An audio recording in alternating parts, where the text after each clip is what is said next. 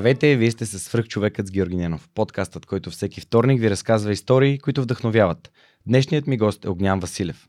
Той е ангелски инвеститор и една много важна част от Асоциацията на българските лидери и предприемачи Able.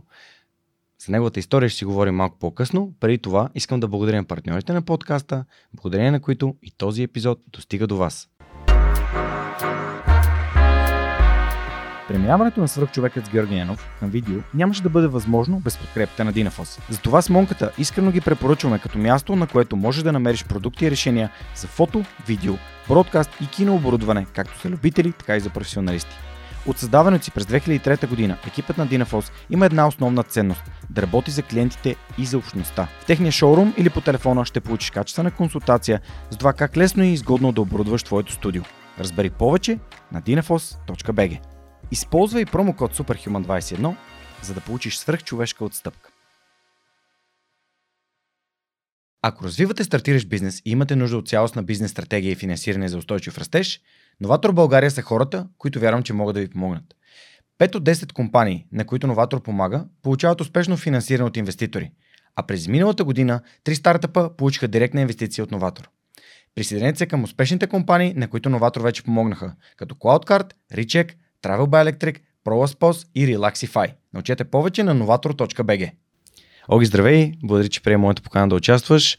Радвам се, че и ти и всички останали от Able толкова откликнахте на моята идея да направим месец на Able, в който да разкажем четири истории и започваме днес с теб.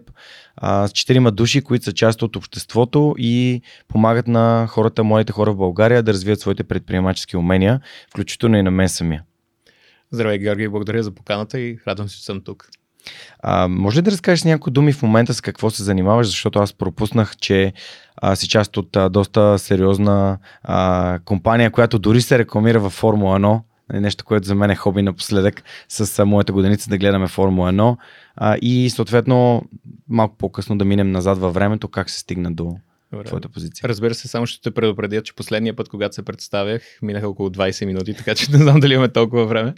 Но един професор ми каза, че многостранна личност като моята не може да даде едноминутен отговор. така че това явно беше комплимент. А, да, а, мога да може би най-добре, ако разкажа историята си малко и така можем да разберем през какви етапи съм минал и как съм стигнал до това, с което се занимавам в момента. Кратката версия, добре. А, да, както ти каза, в момента това, което се занимаваме, работи в голяма IT компания. Грижа се там за развитието и за скалирането на бизнеса. Бизнесът вече работи, изпитане с много години насам. Въпросът е да се скалира и да става все по-голям. И в последните 15 15 на 10 години започнах да се занимавам с това да предавам знанията си и уменията си на други хора. Това го правя по два начина. Един е чрез менторство и другият е чрез а, инвестиции в стартъпи. Тоест, обикновенно аз преподавам в различни инкубатори, там се срещам с предприятия, с предприемачи, които искат да тръгнат по свой път и съответно, когато видим, че има смисъл и че има нещо, с което аз бих могъл да им помогна, обикновено им помагам като ангел-инвеститор. Това са различни начини. Може да е с финансова инвестиция, може да е с, а, например, с съвети. контакти, с съвети, с стратегия, а, с а, набиране на нови членове на техния екип и така нататък. Супер. Ами, в момента се помещаваш в Мадрид, като разделяш времето си между Мадрид, Мюнхен и София. Да. А, и те хващам в, буквално в почивния ни ден, веднага след Able Weekend активатора във Варна, програмата, която а, аз бях ментор, ти беше един от двамата лектори, заедно с Иван Шарованджиев. А, и ти благодаря за това, че ми отделяш от наистина много ценното си време. Аз ти благодаря, че ти отдели от времето си през уикенда, тъй като мисля, че го казахме много пъти и там, но мисля, че е важно. А, ти беше един от най- най-дедицираните ментори, най-отдадените. Всичките ни ментори mm. винаги са страхотни. А, и нещо, което аз лично винаги се възхищавам на менторите, както и на всички организатори, е, че това са хора, които режат от свободното си време, от времето, в което могат да си отдъхнат, да заредят батериите и да продължат след това през седмицата своите проекти го отделят, за да споделят знания и да помагат на млади хора, които искат да се докоснат до предприемачеството. Така, Беше че... страхотно. Имаше много хора от групата, от обществото на свръхчовекът, което мен ме накара да се чувствам много а, като човек, който може да е правилни съвети на хората и после те ми казаха, че е било много, много ценно и полезно за тях, за което съм щастлив, защото и да дадеш съвети и после да ти кажат, абе, то не беше много яко. Едно обаче, когато ти кажат, ле, това беше много ценно, благодаря ти, дори хората да не са си представили да участват в толкова интензивна а, краш курс а, за много бързо предприемачество. Смятам, че всеки научи нещо. Аз самия научих много за менторството на екипи, което е нещо много трудно. Много по-лесно е да звучи, е, аз съм ментор, обаче всъщност да се изпълни, е, аз съм ментор е просто разликата от земята до небето. Добре, ам, преди да стигнем до Able, нека те върна назад във времето. Разкажи ни откъде, откъде тръгна, а, какво е твоето образование, ам, представил ли си такъв тип кариера, интересувал ли си от предприемачество от малък? Сега от име на дългата версия. а, откъде тръгнах? А, аз съм а, родом от София, от Совче Купел, един от, както ги наричат, биокварталите на София. И а, това всъщност е нещо, което споделяхме и с участниците през уикенда. Завършил съм УНСС, а, Университет за национално и световно стопанство в София. И едно от интересните неща е след това с, спечелих различни стипендии и с тях отидох да уча в чужбина, в Германия. А, но едно от интересните неща, което мисля, че е важно за всеки, който е учил в чужбина, или в България в началото, е, че когато отидох в чужбина, по никакъв начин знанията ми не отстъпваха на тези от хората от другите държави. Ние имахме американци, канадци, а, имахме по един представител на всяка източноевропейска държава, германци и така нататък. И общо взето, когато се сравнявахме в курсовете, когато правихме проектите, аз забелязах, че общо взето всички сме на едно ниво. Тоест, по никакъв начин българското образование не отстъпва на, на чуждестранното, бих казал. А, това, в което се специализирах в Германия, беше менеджмент на технологии и иновации. Тоест, а, аз учих в Техническия университет. Един от най-големите Мюнхен. в Мюнхен. Един от най-големите проблеми, който има Техническия университет е, че те имат изключително кадърни инженери, които нямат уменията да продават своите продукти. И когато те изобретят нещо, то в повечето случаи те го продават на безценица на големите компании, или изобщо не го продават и се отказват и отиват да започнат да работят като инженери някъде другаде. И това беше нещо, което аз взех доста при сърце. Аз бях по-скоро економическия профил, който помага иновациите да се монетизират, да се създаде бизнес и така нататък. И това беше нещо, и което ме накара да се фокусирам повече върху консултантството. Тоест, когато започнах да правя различни стажове, да гледам фирми, имаше възможност, примерно, да поема различна функция, да кажем продажби или маркетинг но това, което ми се струваше много по-интересно е консултантството. Да разглеждам какви проблеми има в една ситуация и да измислям решенията за тях. А, съответно, това ме доведе в. А, след завършване на образованието, започнах да работя в IT консултантска компания, първата в която стажувах.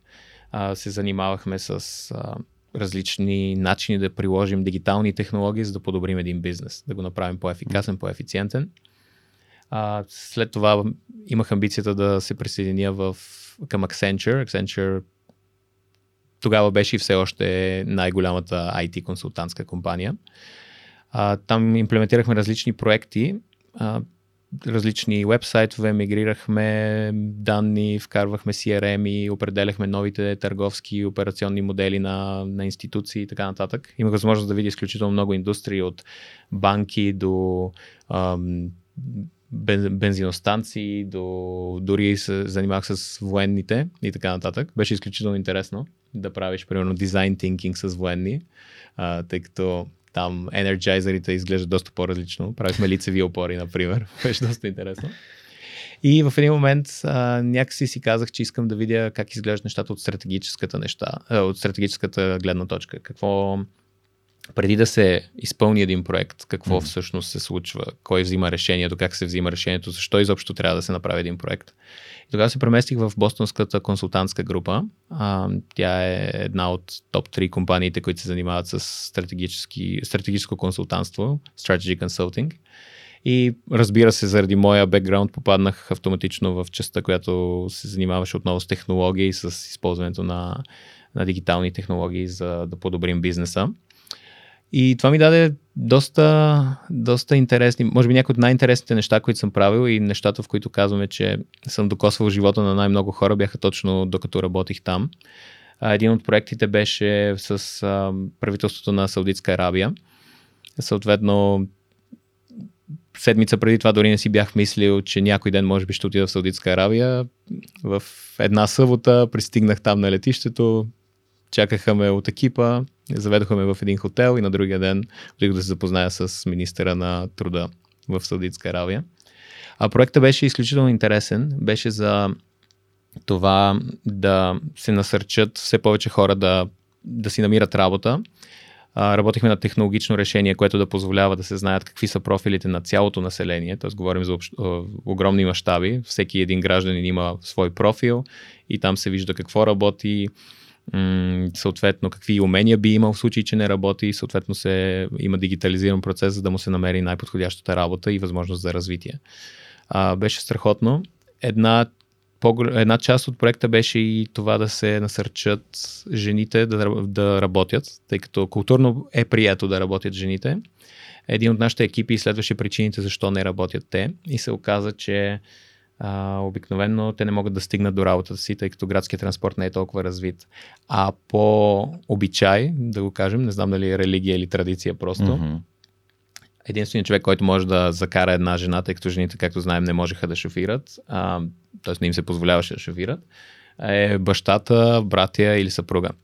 И в повече случаи те не искат да карат жена си всеки ден и това всъщност беше един от основните причини или роудблокър и някой mm. да не работи. А, съответно, едно, една от мерките, които ние предложихме тогава на правителството, беше да позволят на жените да шофират и разбира се да въведат таксита, които, са, които отговарят на техните стандарти, т.е. с които те биха били комфортни жена да се вози сама в такси, шофирано от мъж. Така че беше изключително интересно да, да нагаждаме бизнеса, технологиите и така нататък по конкретни а, културни особености. Да, културни особености на, и културни, религиозни и така нататък. А, 2018 всъщност започнаха курсовете за жени шофьори, така че когато, това беше едно от нещата, които когато го видях, а, така да се каже, се просълзих, че едно от нещата, които сме предложили, над което сме работили, всъщност е реалност и вече е така.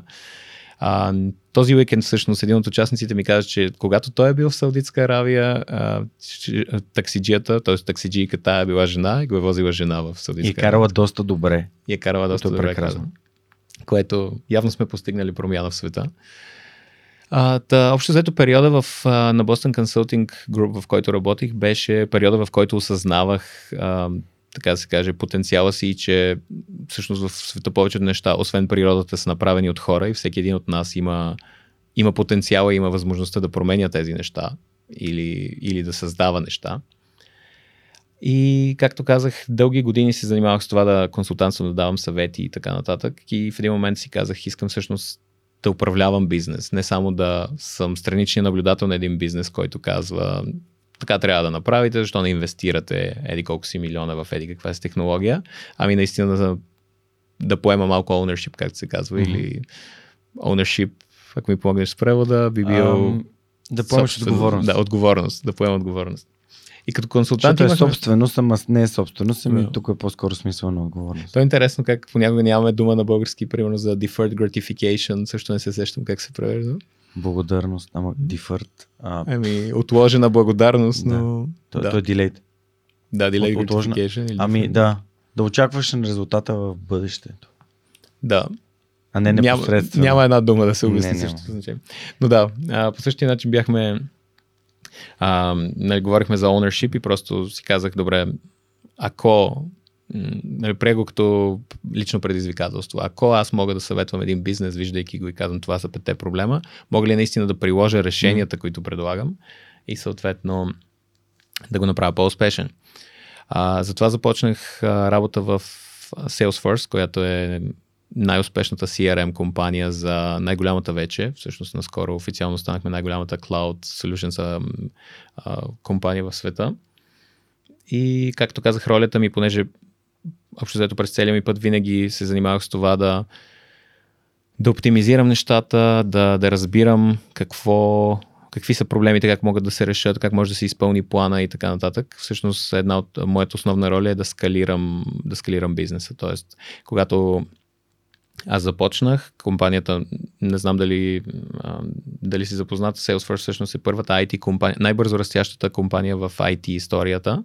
Расте с двуцифрен растеж всяка година, т.е. до сега не е имало друга компания, която да расте над 20% всяка година. И разбира се, важно е този растеж да продължим. Така че моята роля е точно това да скалираме, да, да извършваме различни mm. ам, процеси, enablement, създаване на, на нови, нови функции, ако е необходимо, каквото е необходимо, просто за да, за да продължи да расте бизнеса успешно. И както казах, когато вече се преместих там, започнах и да осмислям, т.е. осъзнах колко много неща съм научил и че това знание всъщност е ценно само когато го споделям с други хора и когато мога да, да помогна на хора започващи, така се каже, бизнеса или които имат поне желанието да започнат свой бизнес, да го приложат и съответно да, да се възползват от него. Mm. И така се насочих към няколко инкубатора. Разбира се, един е на Техническия университет в Мюнхен, тъй като, така се каже, giving back.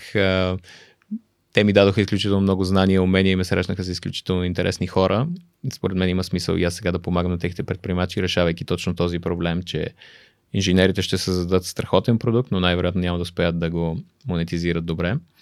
А, така че там се ангажирах като, като ментор на различни стартъпи в а, техните предприемачески програми. А, при тях, разбира се, тази екосистема е доста добре развита. Те имат над 27 програми, а, които започват от това просто да се докоснеш до предприемачеството. Тоест, идваш за един ден с други хора, които също има любопитно, правите различни прототипи и така нататък, до по-зрял етап, в който вече, примерно, искате да тествате идеята си, до по-зрял етап, в който искате да намерите първи клиенти, до по-зрял етап, в който вече отива в посока акселератор и вече дори имат, така да се каже, стартъп-френдли инвестиционен фонд, който помага и дава добри, добри условия на техните стартъпи с без да им иска equity и така нататък.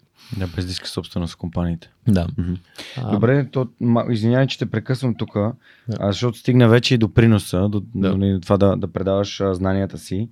А, ако някой ти отвори LinkedIn профила, ще си каже, че а, той сами иска такава кариера. А, абсолютно съм сигурен, че всеки, който ти отвори профил, би казал, че иска такава кариера. Ако приемем, че имаш работа като студент в Expertier, а след това си в Atos, в Accenture, в Boston Consulting Group и след това в Salesforce. И то на някакъв период от типа на година до две, нали, в които сменяш компании. Как се сменят, как се сменя Accenture с Boston Consulting Group и после Boston Consulting Group с нещо друго. Как взимаш такова решение за себе си? Ам, това ми е интересно просто. Ами, според мен те може би са три фактора, които ти помагат а, да така да се каже, ако, ако смятаме, че това е растеж, нали, в случая, доколкото разбирам, ти го определяш като растеж, защото казваме, всяка следваща стъпка е, е по-добра. М- Чето има хора, които биха си останали в компанията, защото това е прекрасно място за тях. Да. А, ами, то според мен са били, както казах, качества, които може би са вродени в мен доста по... или възпитани в мен, тъй като според мен моята теория е, че не се враждаме с нищо, и всичко се възпитава в нас. А, може би качества, които са ми били полезни, за да направя всички тези стъпки, защото не е само амбицията, т.е. аз да имам желанието да, а, така се каже, да направя следващата стъпка, ами трябва и когато започна да обсъждам с хората, можем ли да направим следващата стъпка, те също да смятат, че аз имам потенциал и че съм правилният човек за това. А, така че ако трябва, може би да определят три качества, първото определено е, така да се каже, амбицията, т.е. да вярваш, че, че това, което правиш в момента е страхотно, но може би можеш и малко повече, защо да не отидеш да опиташ следващото. И може би другите две са качества, които, както казах, според мен са възпитани от моите родители на много ранна възраст. Едното е да изисквам само от себе си. А, това е нещо, което научих от майка ми.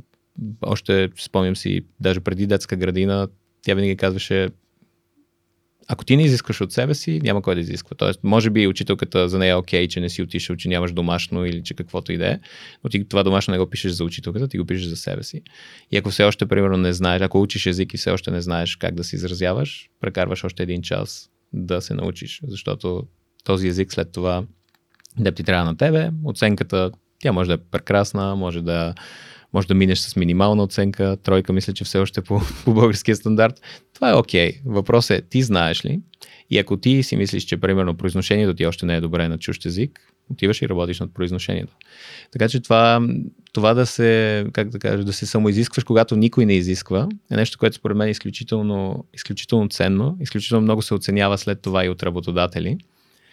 И е нещо, което примерно и сега в... Ние не стигнахме до там с а, какви бизнеси подкрепям в момента, но примерно а, когато, например, бях в Бостонската консултантска група, сме имали клиенти, които те бяха щастливи с какъвто и да е резултат, но изискването, че ние трябва наистина да доставим истинска добавена стойност, беше, идваше от нас, тъй като той клиента, както казах, може би не изисква много, но след това ще каже, добре, благодаря, платих ви, беше окей, okay. сега ние ще си помислим какво да правим. Но важното нещо беше да се докаже на клиента, че ние наистина променяме неговия бизнес, че наистина носим промяната. Правили сме трансформации, примерно на, служ... на компании с хиляди служители, десетки хиляди служители, където клиента ще е доволен и с roadmap, ние казахме, не, това наистина трябва да се случи, трябва да започне да се случва утре. Създа... Свикваме най-важните менеджери, обсъждаме с тях какво да се случи, създаваме план и започваме да следим.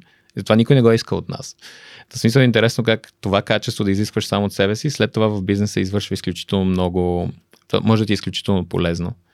Същото и сега с InfoAI, Influencer Marketing агенцията, която имам.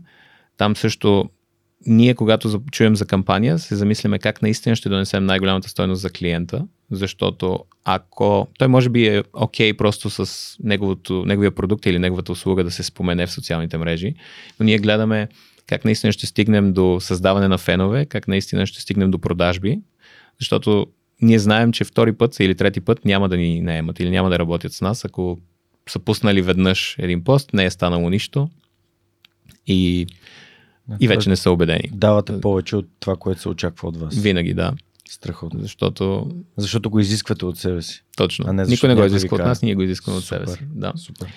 И вече, за да дам малко кредити на баща ми, тъй като тук ще дадахме кредит на майка ми, а, от, от него научих нещо друго. Той е изключително, може би най-работливия човек, когато познавам. Сигурен съм, че всеки би казал това за своя баща, аз го казвам за моя.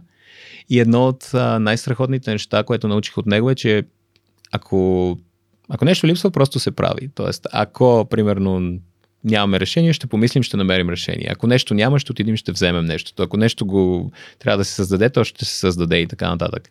И това са от тези неща, които както казах, когато по-късно започнеш да работиш по бизнеса на някого или започнеш да работиш по собствен бизнес, това нещо да, не, да, да знаеш как да решаваш проблеми и да няма проблем, който ти да не искаш или да не можеш да решиш, това също е изключително важно качество. Не да кажеш, примерно, добре, той клиента не ни се обади, за това няма да започвам кампанията му днес.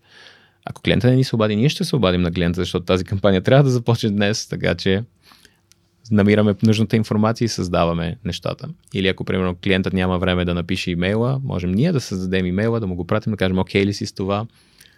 Това е едно от най-яките обяснения на лична отговорност, които ние съм чувал. Така че, благодаря ти, да. аз много вярвам в това че преди да започнем да изискваме от другите, е хубаво да си дадем сметка за кои от нещата ние сме отговорни. Да. А, и това не е нещо, което се прави за жалост. Но се надявам все повече и повече. Особено хората, които ни слушат и гледат в момента си дават сметка, че а, дали има добро образование не зависи от оценките, които са получили, не зависи от университетите, в които са присъствали, зависи от тяхната лична нагласа да, да, да развиват тези знания. Да. И да четат, да, да се интересуват, да четат повече, не, не се задоволяват с това, което има, ако има интересно и да прекарват повече време с това, което им е по-интересно да дълбаят в него, отколкото с всички предмети, които има в класа. Точно. И може би нещо много интересно към това, тъй като и това се случваше и в образованието винаги. А, например, когато живях в Дания, там езиковите курсове са безплатни за всеки, който иска да научи датски. Това може да ти отговори колко е голямо търсенето на езикови курсове, тъй като предлагането е безплатно. А, съответно, там веднъж се спомена примерно думата домат и на следващия ден учителката очакваше, че всички знаем всички зеленчуци на датски. Защо? Защото ако те интересуват останали зеленчуци, се прибираш вкъщи, поглеждаш ги как са и ги научаваш. Тя няма да ти ги разказва едно по едно домат, краставица, лук и така нататък. Това е. Ти си заинтересован да научиш датски, записал си се на този курс и ще го научиш. Защото ти искаш да знаеш зеленчуците mm. утре и в разговора да можеш да ги споменаваш. А, същото беше и в университета, примерно в... Но между другото и в България, просто може би никой не ни го каза. В смисъл в Германия беше така, споменава се примерно темата Design Thinking и ако някой иска да научи малко повече, отдолу са споменати няколко източника, които могат да се погледнат материалите, които са на слайдовете, са достатъчни, за да можеш да минеш изпита, ако искаш, тъй като там системата е социална и се казва, че не трябва да задължаваш никой да купува скъпи учебници, за да може да мине. Така че основните материали се дават и с тези материали, които са дадени безплатно, можеш да минеш изпита. Но той изпита не е тези 40 минути, в които пишем нещата, изпита е, да, изпита е живота след да. това. Тоест, ако ти след това не знаеш какво е дизайн тинкинг и как се прави и как се прилага, най-вероятно няма да можеш да консултираш никой по дизайн, дизайн тинкинг и няма да можеш да получаваш хонорар за това, че си дизайнер по, а, за това, че си консултант по дизайн тинкинг. И както казах, същото беше горе-долу и в образованието ни в България, просто никой не ни го каза, че то си е за нас ученето. Тоест, когато се учи планиране, да, може да не го прочетеш, няма проблем, сигурно ще минеш изпита, Въпросът е след това ще знаеш как да планираш бизнес, живота си, покупка на имот или каквото и да е нещо по-голямо. Това е малко в противоречие на твърдението, че нашето образование не струва. Ти току-що разби на пух и прах абсолютно всичко, което сме чували, че УНСС е кофти образователна институция, че висшето образование в България е на светлини години зад. Ти каза, ми ако ти се учи, нали, ако така съм, нали, поправиме, ако съм те разбрал грешно, ако ти се учи, няма значение къде учиш, ти учиш, дълбаеш и съответно твоят, твоят съдник не е твоята диплома, а твоя живот. Определено е така. А, това е което и казах, че когато аз всъщност минах от УНСС в Немския mm-hmm. технически университет, който всъщност е в топ 10, мисля, на Германия, като най-елитни или най-престижни, ако искаме да ги наречем, аз не видях никаква разлика в знанията. Тоест, който е искал да учи, можеше да го можеше да, да научи нещата. Mm-hmm. А, и всъщност аз мисля, че, а, само като допълня, мисля, че да. много хора в днешно време, примерно ако са разочаровани от университет, да кажем, те започват да се образоват сами. Тоест, те пак правят същото. Понеже искат да учат, ги, си намират материалите по друг начин. Може да е в YouTube, може да са някакви странични курсове и така нататък, но обществото, който иска, има много начини. Добре, а, ще върна малко повече назад във времето. Mm-hmm. Разкажи ни за нали, за средното ти образование, в какво училище си учил, а, тази амбиция, която очевидно и трудолюбието, които родителите са ти дали като, като личен пример, естествено най- смисленият начин да научиш нещо а, някого е като му дадеш пример как го правиш ти, как разсъждаваш ти. А, какви, как, как се озова в УНСС? Как се озовах в УНСС? А, да, това също е интересно, интересен пример. А, аз съм учил съвсем в началото. Началното ми образование беше в а, 149-то СОУ, mm. Иван Хаджийски в Овче купел, т.е. не съм ходил в фенси. Не, квартално училище. Да, квартално училище, нормално квартално училище. А, както казах, там може би беше нали, едно от най- най-критичните моменти, точно това да само изискваш, защото както казах, знанията, там се гледа една, едно средно ниво на класа. И ако ти си над средното ниво на класа, то ти вече всъщност си много над а, това, което се изисква. Тоест, ако искаш да стигнеш още по-натам, трябва само да, трябва само да изискваш от себе си и да, да се бориш. А, съответно, след това, а, както казах, учих там до, мисля, че в седми клас се кандидатстваш и така нататък, mm-hmm. а, тогава а, реших да мисля, че всички всъщност сме седяли през този процес, в който се ходеше от гимназия на гимназия, си подаваше документите и така нататък. А, поне зависи от годината. Mm-hmm. Някои хора имаха малко по-дигитализиран процес, който се подаваше в едно училище. В моя случай трябваше да отидеш примерно до немската, до английската, до втора английска и така нататък, за да, а, за да си подадеш документите. Съответно, аз се спрях тогава на втора английска. А, някак си през точно този процес да мина през всяко училище. Когато бях във втора английска, запознах се с някои от преподавателите, докато си подавах документите, поговорихме си малко и ми изглежда, сякаш това е най-правилното място. А, съответно, м- втора английска срещнах един от а, първите примери, т.е. примери, които отново са затвърдили това, че всичко е въпрос на да положиш усилие, и след това получаваш плодовете от усилията. Това беше Виолина Попова, директорката на втора английска езикова гимназия, бившата директорка, която тя в момента не е. Тя беше един от хората, които знаеше, показваше ни какво е дисциплина, показваше ни защо е важно да се учи и съответно се грижеше изключително много да ни изкарва от зоната ни на комфорт и да ни научава на неща, които ние може би в момента си мислим, че не са полезни, но един ден ще бъдат полезни. Като говорим дори за, примерно, да организирани посещения на театри и така нататък, за да, за да видим култура, да научим основните творби, да ги видим и така нататък.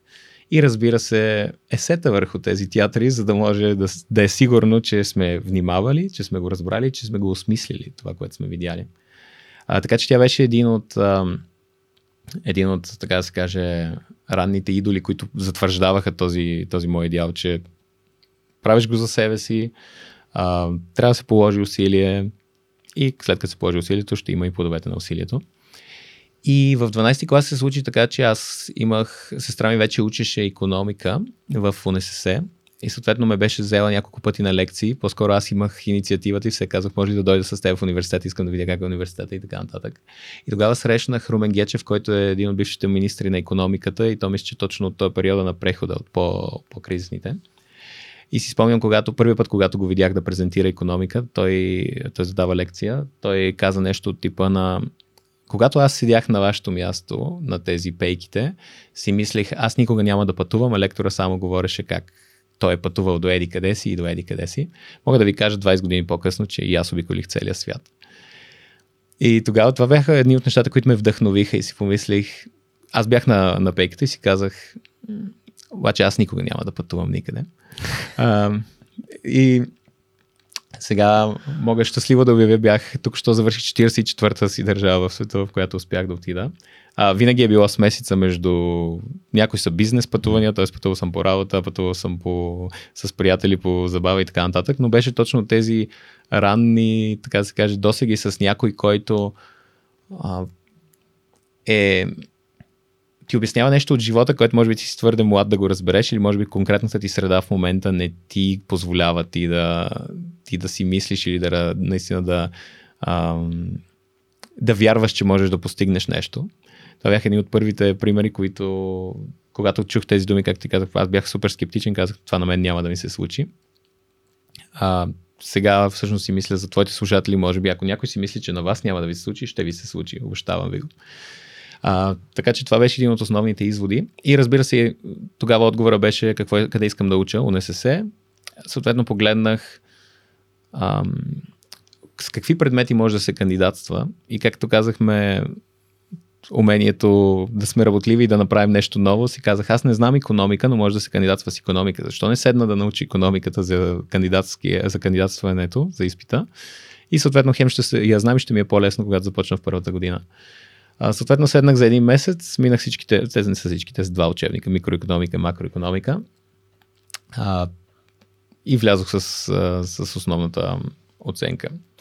Т.е. с нали, отлична оценка можех да вляза и да си избера която и да е специалност, тъй като там също mm-hmm. се класира по бал, т.е. Mm-hmm. ако имаш висока оценка, разби, ти си избираш какво. Та, това беше общо заето. Какво избра?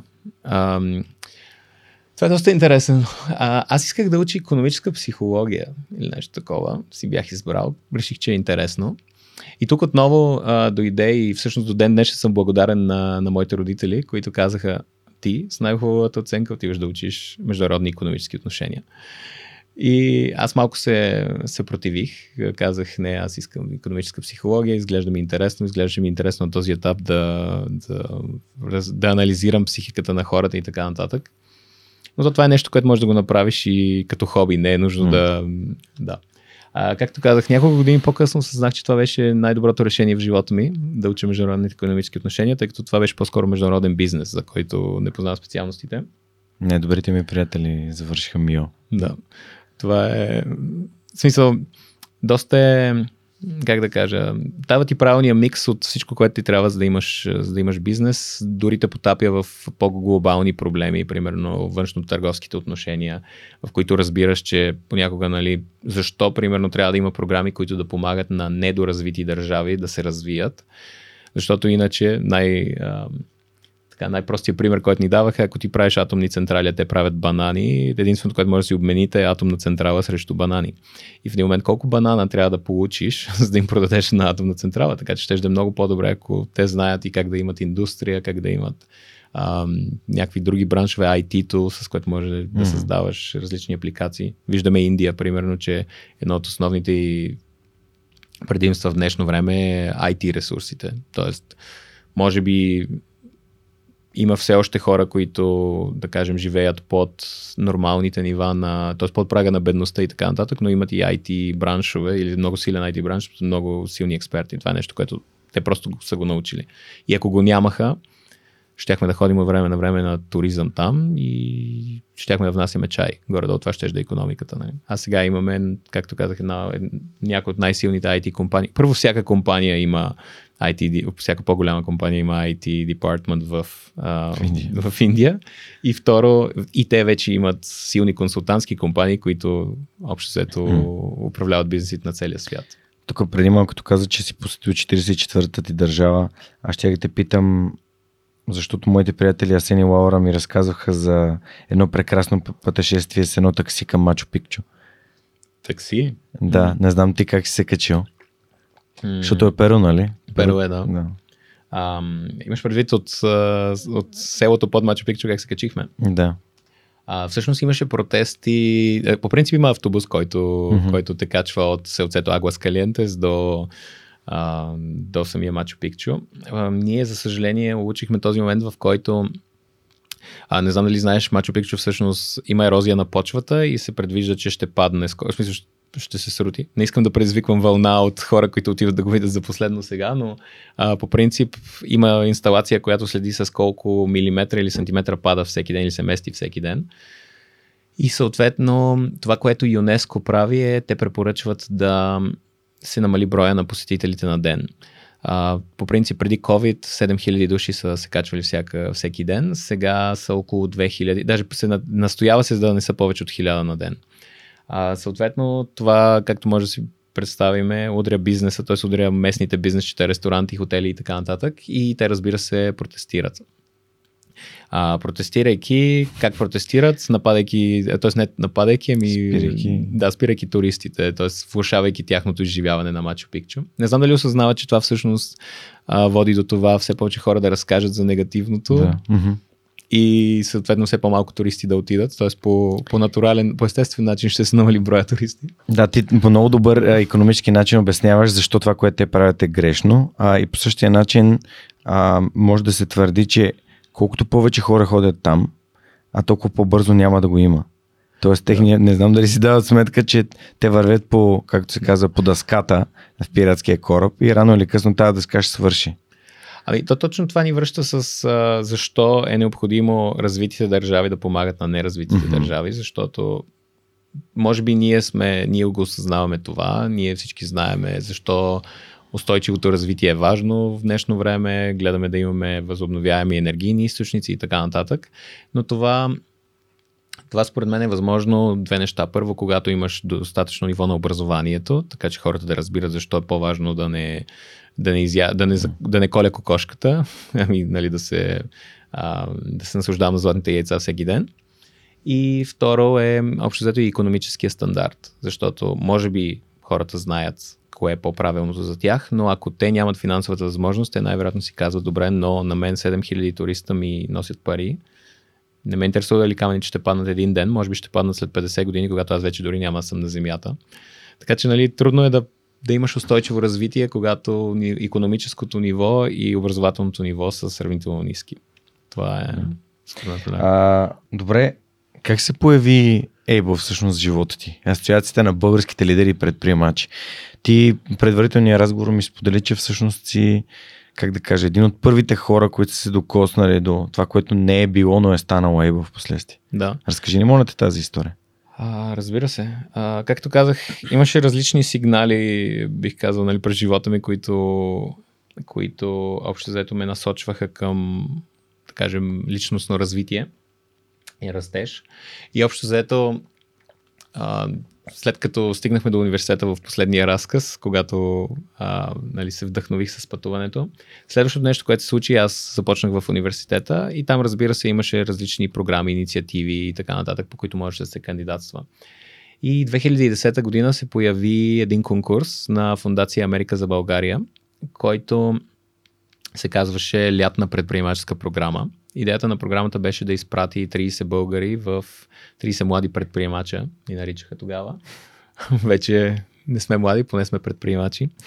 А, те ни изпратиха в а, 5 различни града, в, както да предположим, в САЩ, за да можем да се запознаем с други хора, да посетим, посетихме най-добрия а, колеж по предприемачество, който е Бепсън Коледж. А, след това отидохме в Северна Каролина и така нататък.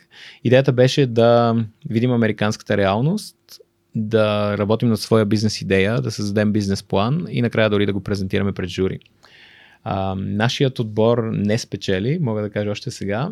Защо? Защото ние... Кажи ми, кои са били горе-долу, ако спомняш хората в твоя отбор. Просто а, за да маркираме да. някакви хора, които в момента са в България и помагат за, ако има да. такива, за развитието на бизнеси и предприемачество. Mm-hmm. А, значи, както казах, ние бяхме 30 на души, които доста от тях все още са доста активни в, в всичко. А, по принцип, Фундация Америка за България беше мислила как да събере хора от различни бекграунди, така че наистина да след това да се създаде една екосистема. Тоест не всички от УНСС да отидем и да сме един випуск или един клас, дори една група. Ами имахме примерно петима души от полицейската академия, а, имахме от а, примерно общо взето всички по-големи университети в, в България, така че да се подсигури, че сме разнообразна тълпа. В моя конкретен екип а, един от хората беше Александър Ракшиев, който в момента всъщност работи в парламента. А, се занимава с политическото бъдеще на България. А, другият а, беше Венелин Иванов, който в момента е в метро. А, не искам да сбъркам mm-hmm. основната му титла, но общо взето ръководи отдела им по e-commerce, т.е. Нали, търговията онлайн. А, след това Елена Илиева, още не знам дали фамилията е все още е Илиева, но предполагам, тя също има доста ръководна позиция в, всъщност в различни компании, така че а, общо взето винаги се занимаваше с, така да се каже, лидерските позиции на, на много от тях. И след това имахме още двама члена, Ив, Ивка и Тошко, които също бяха трябва да, трябва да си призная, че не съм проверял напоследък. Mm-hmm. Всъщност явно, това ми показва, че съм доста зле с нетворкинга. Трябва да, да си поддържам контактите малко по-добре, може би. Но това бяха, така да се каже, основния, нали, това бяха, как да кажа, първият екип, с който ние се сплотихме изключително. Изключително много работихме над идея и когато се връщахме, ние смятахме, че, че всичко е възможно, че този бизнес става. А, това, като исках да кажа, че не спечелихме и защо не спечелихме, защото нашата амбиция беше твърде малка. Тоест, това, което ние искахме да направим в нашата идея беше да създадем център, който да дава на своите участници, т.е. образователен център, който да ти дава всички умения, които ам, образователната система не ти дава. Позната идея, сигурен съм, че я чуваш поне, поне веднъж на ден. Ако даже не я чуи този уикенд, тя беше също от идеята на участниците. Да кажем, че това беше идеята на моя екип. Да, да, точно. А, това, което, както казах, защо не спечелихме, защото когато я показахме на, на американските инвеститори, а, тя изглеждаше като нещо твърде малко. В смисъл, ние бяхме предлагали нещо от типа на... Нашия бизнес план включваше, че примерно след една или две години ще имаме примерно 100 000 лева печалба. И той каза, хора, ако наистина искате 100 хиляди, защото ние искахме, примерно, инвестиции от 50 хиляди, за да направим 100 хиляди. Така, ако искате 50 хиляди, сега ще ви ги дам. Ако искате и 100 хиляди, сега ще ви ги дам. Просто, нали, тоест не, за него не беше scalable, не беше, не беше нещо голямо, не беше нещо грандиозно. Нали, lesson learned, не си преценихме публиката, тъй като все пак това бяха доста така успешни големи инвеститори, които работеха в обсега на милиони. Но това може би показваше и за нас, че може би не мечтаем твърде, твърде голямо, може би не се опитваме да постигнем твърде големи неща. А, така че, да. И вече нали, втория важен момент е, когато се върнахме тук, общо взето за около 3-4 седмици след това, средата, в която бяхме, успя да убие желанието за предприемачество.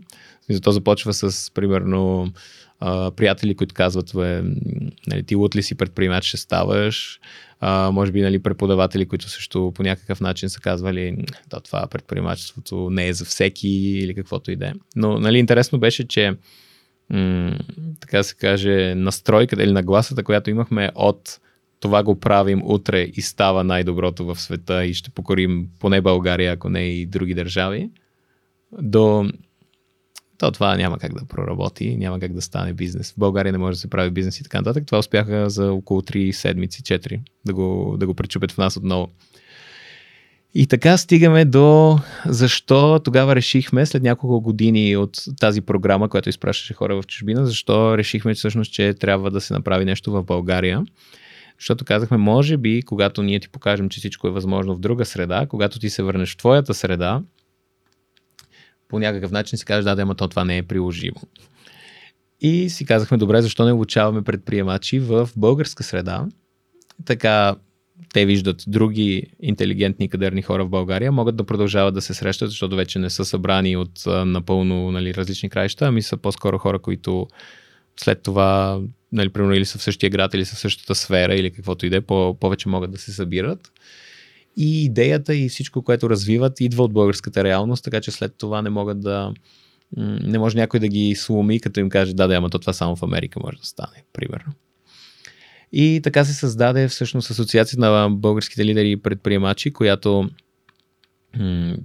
общо заето идеята е да бъде една общност от, от предприемчиви хора. Както казах, ние решихме да не отиваме само към предприемачи. Има и лидери, и предприемачи. Някои хора може би работят в а, голяма корпоративна среда по свои причини. И това не ги прави по-малко лидери или по-малко предприемачи. Те може би са вътрешни предприемачи за компанията и когато решат да направят нещо, успяват да организират стотици хора да направят, да направят нещо и нали, да изпълнят някакъв план. Но нали, това, пак са, това пак са лидерски умения и предприемачески умения. А, така че преди няколко години Иван Шарладжиев, който също селектор, селекторстваше с мен този събота и неделя, всъщност той беше първият, който каза, добре, защо просто не, създадем, не пресъздадем програмата от Америка, ще намерим лектори, ще намерим модули и така нататък. Ам, на мен мисля, че това е интересно, защото аз всъщност трябваше да мина през доста труден процес, за да се докажа като лектор в програмата, тъй като Иван има изключително високи стандарти за качество, което като цяло ми харесва много. Трябваше, спомням си как му пичвах мои идеи по телефона, то беше някъде около коледа. Аз бях в Мексико на една супер студена тераса и говорих с него, защото само там имах интернет. Той беше някъде в трамвая, примерно в бъдни вечери или нещо такова. Тоест, може да си представиш качеството на връзката и как сме се чувствали. Но това също показваше и а, отдадеността. Нали, за двама души, за да жертват времето си, здравето си и така нататък, за да обсъждат mm-hmm. как да помогнат на други хора, а, да се докоснат от предприемачеството, да даже и да станат предприемачи. А, както, както може би просто говори за отдаденост успях след няколко питча, различни слайдове, презентации, концепции и така нататък, успях да, да го убедя, че и аз общо взето бих могъл да съм лектор в програмата. И от там нататък всъщност започнах да преподавам. Всяка година ние имаме две големи програми, които се казват Able Activator. Това е голямата ни предприемаческа програма, през която всъщност и ти мина. Седем седмици, се минава през различни препятствия в екип и се работи по една тема. Седем с... уикенда. Да, седем да уикенда, да. Точно. И няколко сряди. Нали? Да. Просто да не си мислят хората, че да. това е нон-стоп. Да, това всъщност е, може би, нали, другото нещо, с което което нали, всъщност ни кара в българската среда да го адаптираме, е, че за съжаление повечето предприемачиви хора, те в България нямат ресурсите и, и времето да си кажат, добре, аз просто ще се отдам 7 седмици на предприемачество. Тоест това, което ние правим е а, винаги се опитваме да го позиционираме примерно в уикенд или както ти каза вечер или каквото и да е, за да може хората все пак да го съчетаят с всички останали свои задължения, които имат. И това е едно от, може би, нали, нещата, които наистина спират предприемачеството, че повечето хора трябва да, така да се каже, жонглират 50-60 активности или поне, поне работа, плюс образование, плюс развитие, плюс социален живот, плюс семейство, плюс каквото и да е. Нали, лист, листа е безкраен. И а, затова всъщност нашата програма също е ситуирана през уикендите, за да може хората да не загърбват останалите задължения, защото ние знаем, че те ще искат да участват, но просто ситуацията, економическата им ситуация няма да им позволи. А, това е едно от основните неща, които аз виждам винаги като трудност от гледна точка на... Ние сме си говорили с теб и преди, че трансформацията към предприемач е много, много слоева, така да се каже, защото се превръщаш от една страна от служител в човека, който трябва да предвижда какво трябва да се направи, т.е. от собственика и менеджера, от друга страна, примерно от някой, на когото му е казвано какво да прави, до някой, който сам трябва да каже какво да се случи, от, може би от редовен доход, който просто е плани, планируем до нещо, което ние не знаем кога ще бизнеса ще започне да прави пари, колко пари ще прави всяка седмица или всеки месец ли ще идват тези пари и така нататък. Те са изключително много трансформации, които трябва да се случат в един човек.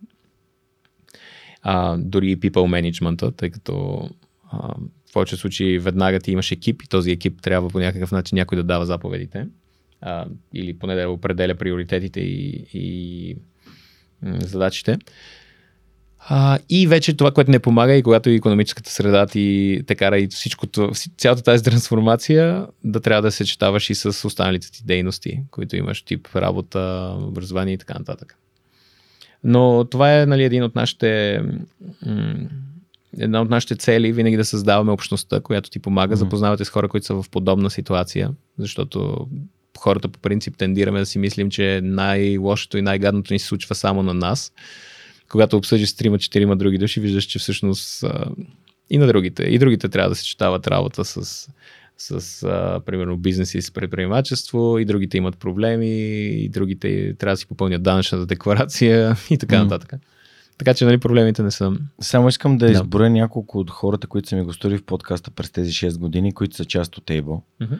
А, и са минали или са минали през а, СЕП или активатора. А на първо място ам, ще кажа Велизар Величков, uh-huh. 21 епизод.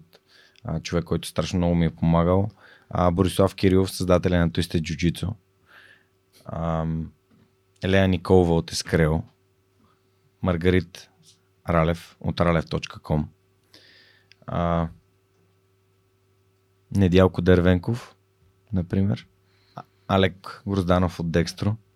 Така че хората, които са били в подкаста и са минали през СЕП, а, нали, това са хора от СЕП, за които сещам, са наистина вау и съм много щастлив, че, че ги познавам. А пък а, човека, заради когото аз нали, записах активатори така, крайно ме убеди, те реално са двама. Джейн Димитрова от Foodbox, което също от общността на свръхчовека и Севгин Мустафов, който също е част от обществото на свръхчовека и той е страхотен, който познавам от софтуни, така че общо взето около мен има много, много такива готини хора, които са в uh, Able или са били в uh, SEP, което за мен е страхотна валидация, защото има кого да попиташ дали това е твоето място. Uh, и сега нали, стартъпа, с който ние излязохме, т.е. Repulse, устройството против хъркане, което още раз, разработваме като решение, нали, е следствие на тези 7 уикенда, прекарани с прекрасни хора, които искат да се развиват. Не защото някой ги е накарал, защото сами има тази, изискват от себе си no. да придобиват нови знания и умения и да изследват предприемачеството, а, за което съм им супер благодарен, а, че а, така сформирахме много силен екип всички доброволци, всички без Лозан бяха хора от последния активатор. И Настя, и Боги, и Ирина, Боби и Ирина, mm-hmm. и Катето Кобакова, а, което беше супер. А Катето Кобакова пък ме покани в Гоце Делчев да говоря на моите хора в града, да разкажа свръх човека, така че общо взето там се формират страхотни приятелства и ам, според мен е място, което всеки би искал да, да, да, да посещава редовно за вдъхновение, за ам, самишленици, за идеи, обсъждане, проблеми. Много често се ком- коментира и затова аз реших, че сега е момента, точно преди следващото издание на Able Активатора. Програмата се провежда само на английски, което е много важно да се каже, а, защото оттам идва и, и ресурсите, там е и глобалния пазар, нали, а, и всъщност ще започне в началото на 2023 година, като кандидатстването е до а, декември тази година, така че затова октомври месец е месецът на Able, за да има време да помислите, да отидете на activator.bg и да попълните а, апликационната форма, ако мислите, че това нещо е за вас. И сега си даваме контекст, нали? създаваме малко контекст какво Аджиба е Able. Може би само като допълня Разбира нещо за кандидатстването, понеже спомена програмата, че само на английски, малко като предупреждение. Ако все още някой не се, се съмнява в английския си, до януари има доста време. Така че, нали, първо не се очаква да сте native speakers, никой няма да е native speaker там. И освен някои от лекторите, всъщност, които се включват от Америка. Но имаме 3-4 месеца пред нас, защо да не използваме варианта да научим умение, което явно в момента би ни спряло да кандидатстваме. Така че тук нали, искам отново да... Абсолютно да... съм съгласен. Даже наскоро имаше в, в Драгоман, когато бях поканен да разкажа за подкаста, споменах, че английският е, той е прозореца към света. Нали, да можеш да общуваш с... Нали, цялата информация идва от английския пазар, от, нали, от да. западния свят а, и в маркетинг, и в бизнеса, в економика, в предприемачеството. А, това е нали, напредничевото, идва от, идва, от, да. идва от запад, защото там е пазара. Да. Защото големия пазар е там. А, супер. А, разкажи ми за InfoAI и има ли други бизнеси, нали, а, в които mm-hmm. се включил, като все пак инфо не е ли също идея, което се заражда през активатор или по-скоро не? Um, по- скоро не. Всъщност InfoAI е идея, която Лачезар Младенов, той е фаундъра на, на InfoAI. Uh, той, работейки преди с инфлуенсъри, в смисъл, по принцип като цяло неговата ам, така се каже, той е доста отдаден на, на темата и работейки с тях открива какви са проблемите в организиране на една кампания. Те проблемите са много, нали, от гледна точка на подбирането на правилните инфлуенсъри, а, как знаем, че те наистина ще пренесат нашето послание, брифирането им наистина всичко да се случи на време, до отчитането на резултатите. И подобно на на много индустрии, когато човек ги наблюдава отстрани и си мисли, че всичко е лесно, някак си стават нещата. Ако човек погледне зад колисите, примерно за отчитане резултати, обикновено се пращат разни снимки и те се пращат или по WhatsApp, или по Viber, или по каквото и да е. така че това, което той и екипа му създават е платформа, която да първо да има официален източник на данни, примерно от Instagram или от Facebook, за да се знае наистина как изглежда профила на, на инфлуенсъра. По този начин може да се филтрира дали някой си е купил а, ботове, изкуствени последователи и така нататък. И съответно целият процес, който е от селекцията по различни категории, параметри и така нататък, аудиенса, който е нали, най-важното, кого ще таргетираме и как знаем, че това, а, че това са правилните хора до пренасянето на посланието по успешен начин и а, съответно измерването на резултатите. Така че а, това, което аз се запознах с него чрез активатора и всъщност тогава започнах да подкрепям бизнеса като, а, като инвеститор и ментор. А, съответно, нещо, което а, започнахме да правиме, да гледаме, свързахме се с пазара, с водещите агенции, с водещите марки и така нататък и започнахме да откриваме къде можем да им помагаме. Открихме, че всъщност едно друго поле, в което можем да помогнем е точно по-скоро креатива, от гледна точка на а, много от инфлуенсърите може би създават страхотно съдържание, но все, има, все още има някои, които по-скоро имат нужда от помощ. Имат нужда от идеи, за да може наистина това, което дават като послание, наистина да е въздействащо върху хората и наистина да оставя ефект.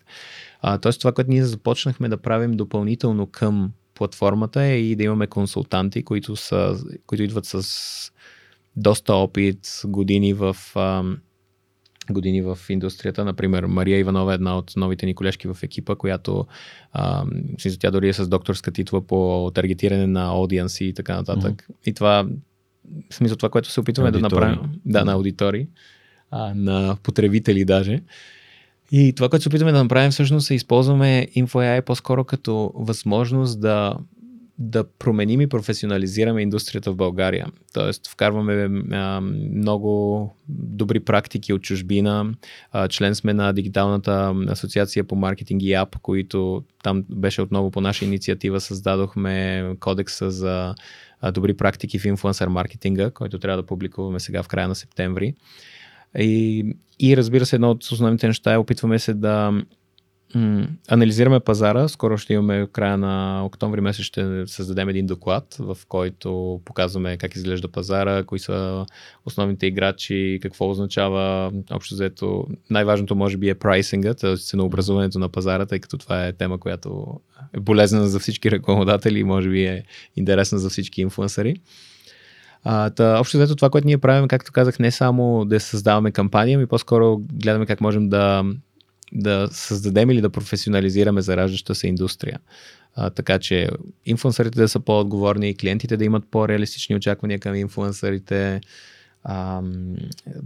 да прилагат, т.е. да имат по-реалистични кампании, а, в които, примерно, не си играят с егото на инфлуенсърите по директен или индиректен начин, ами наистина създават нещо, което ще, така се каже, взаимополза за, и за двете страни.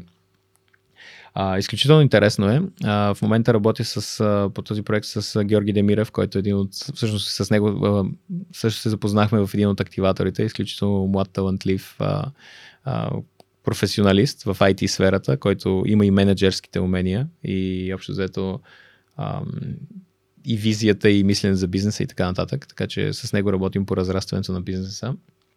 И ми е доста интересно докъде ще стигнем с а, налагането на стандарт за инфлуенсърите в, на българския пазар. Жоро беше един от менторите на екипите в последния активатор.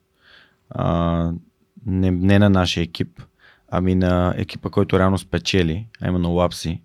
Mm-hmm. А, нашите приятели, които а, имат идея да използват платформа, която събира данни от изследвания, така че да може да ти ги показва по а, някакъв съпоставим начин, да не трябва да си пазиш просто всички PDF-чета в една Google папка, а, което беше страхотно и беше точно по неговата специалност.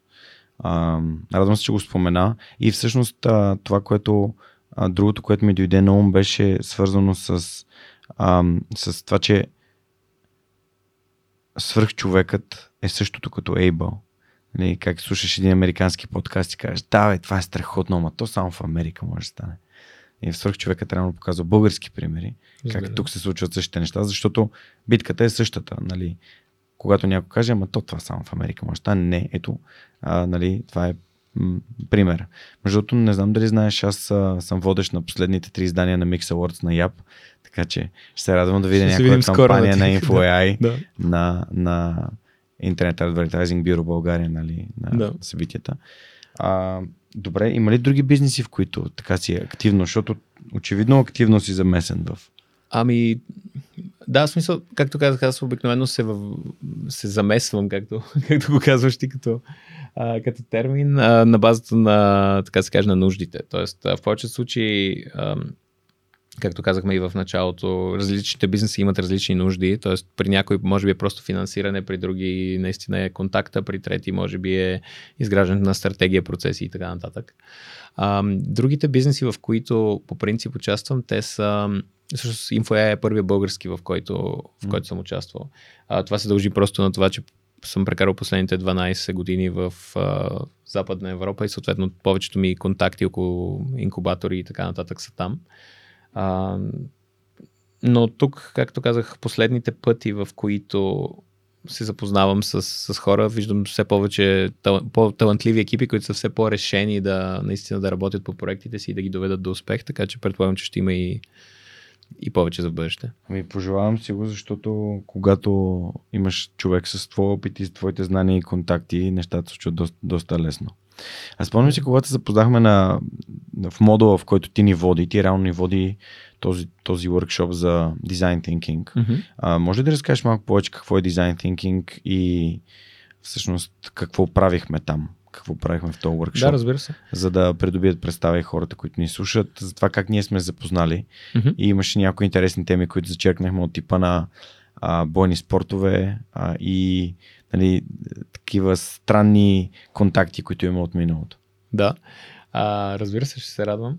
А, да, дизайн тинкинг е нещо, което а, общо взето с развитието на индустрията и с целта повече и повече бизнеси да привличат клиенти и все повече клиенти, а, мисленето върви към как да направим преживяването на, на клиента възможно най-добро или най-приятно. Тоест, ако се замислим преди години, единственото, което е било необходимо е ти да създадеш продукт и той просто се слага на пазара и някой го купува. След това, когато примерно продуктите стават малко по-сложни, примерно мобилните телефони, вече е по-важно и как, как взаимодействаме с този продукт. Например, копчета ли са, които натискам, може би си спомниш, някога имаше една шайба на телефона, която се въртеше, т.е там дори би било немислимо да напишеш нещо. После на мобилните телефони, които имахме, можеш, ако натиснеш 4 пъти тройката, примерно излизаше буквата F или D и така нататък, т.е. вече може да се пише. В днешно време всички, всички имаме смартфон, на който а, просто имаш цялата клавиатура, на какъвто и да е език, сменяш си и пишеш. И вече третото ниво е, след като си направил продукта, е взаимодействието с него, с целия бизнес. Тоест, не само имам телефон и си работя с него, ами как го купувам този телефон, как плащам за този телефон, кога ми се доставя, ако се щупи, какъв, какви условия на, на сервис имам и така нататък.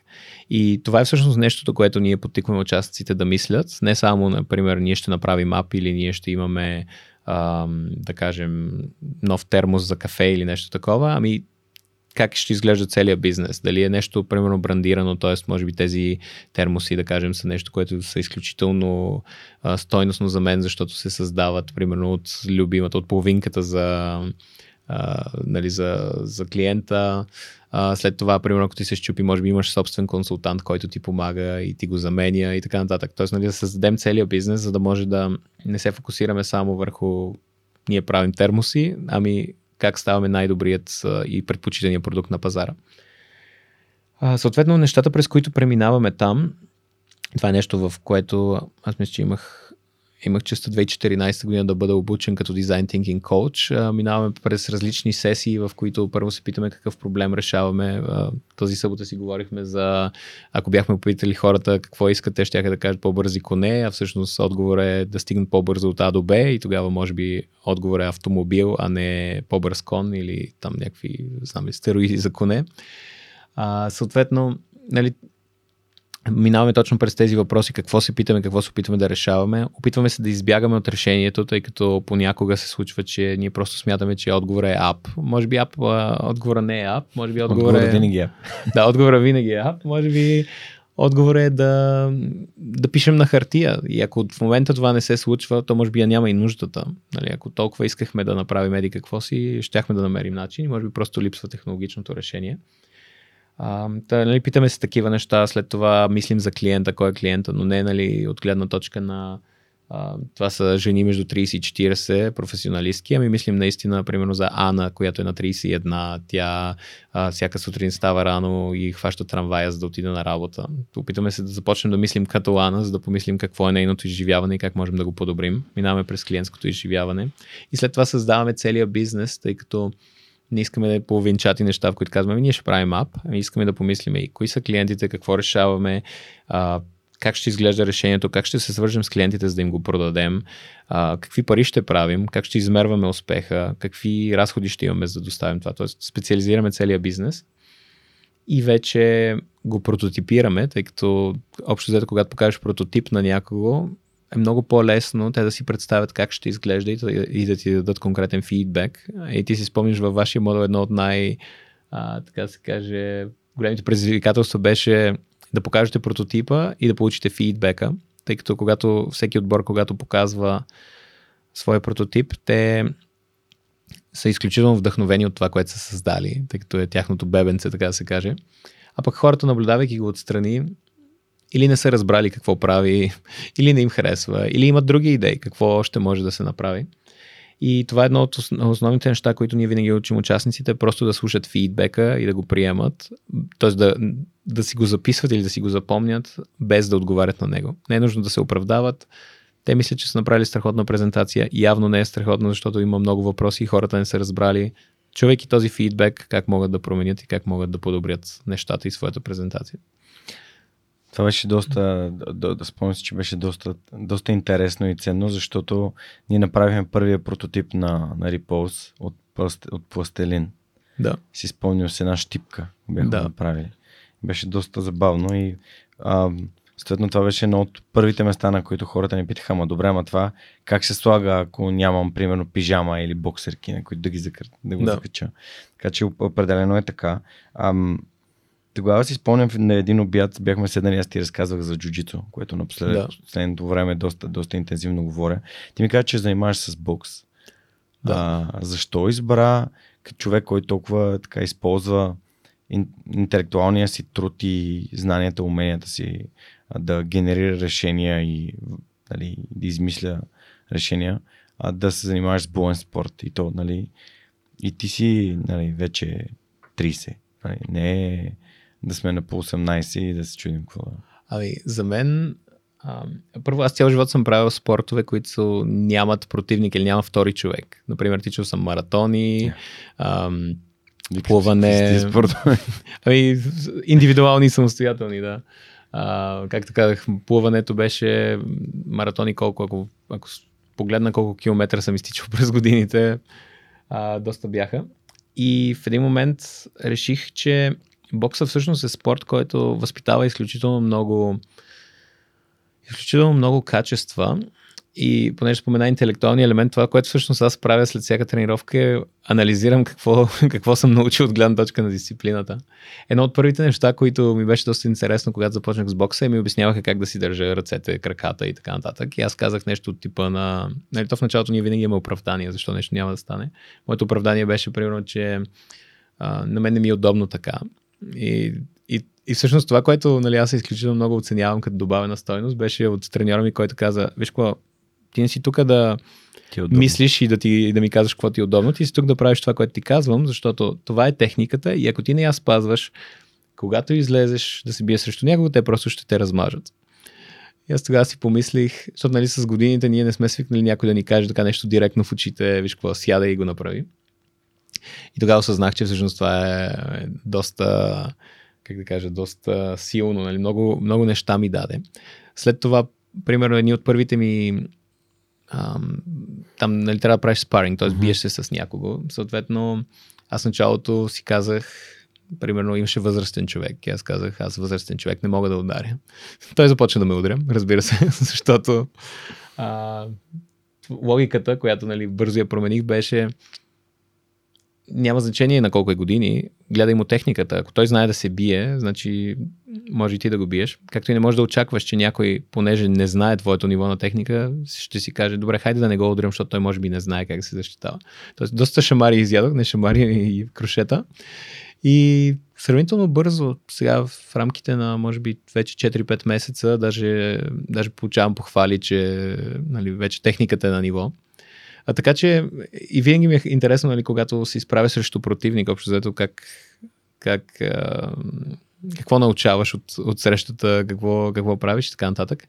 Но разбира се, говорим и за дисциплината, нали, винаги да не изпускаш тренинг, винаги да си, на време, да правиш упражненията дори когато вече не можеш, ако все още има още една сесия от, от една минута, ти правиш сесията от една минута. И в крайна сметка, една от а, така, мислите, които те посрещат, като влезеш в боксовото студио, в което ходя аз, те казват, а, не приключвай когато си уморен, приключи когато наистина си задачата е приключена. И ако мога да го направя паралел с бизнеса, същото е и там, особено за младите предприемачи, когато в един момент кажем, то това е твърде много работа, цял наш работа ми не е готово. Да, то може да не е готово, но трябва да го довършите, защото това, че просто сте уморени, не означава, че задачата е свършена. И ако просто не довършваме нещата всеки ден, в един момент то става твърде голямо, ам, твърде голямо сбирщина от неща, които не са довършени и се стига до това общо взето да не да, да се откажем.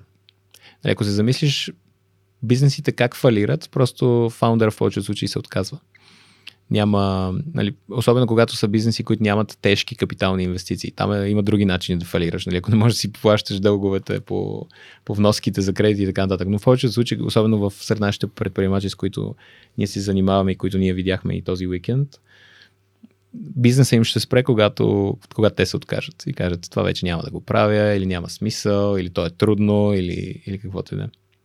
Но все пак има, има една граница, в която човек казва, да, не, не искам да правя това повече, не, не, това не е моето, установих, разбрах, научих, не е моето.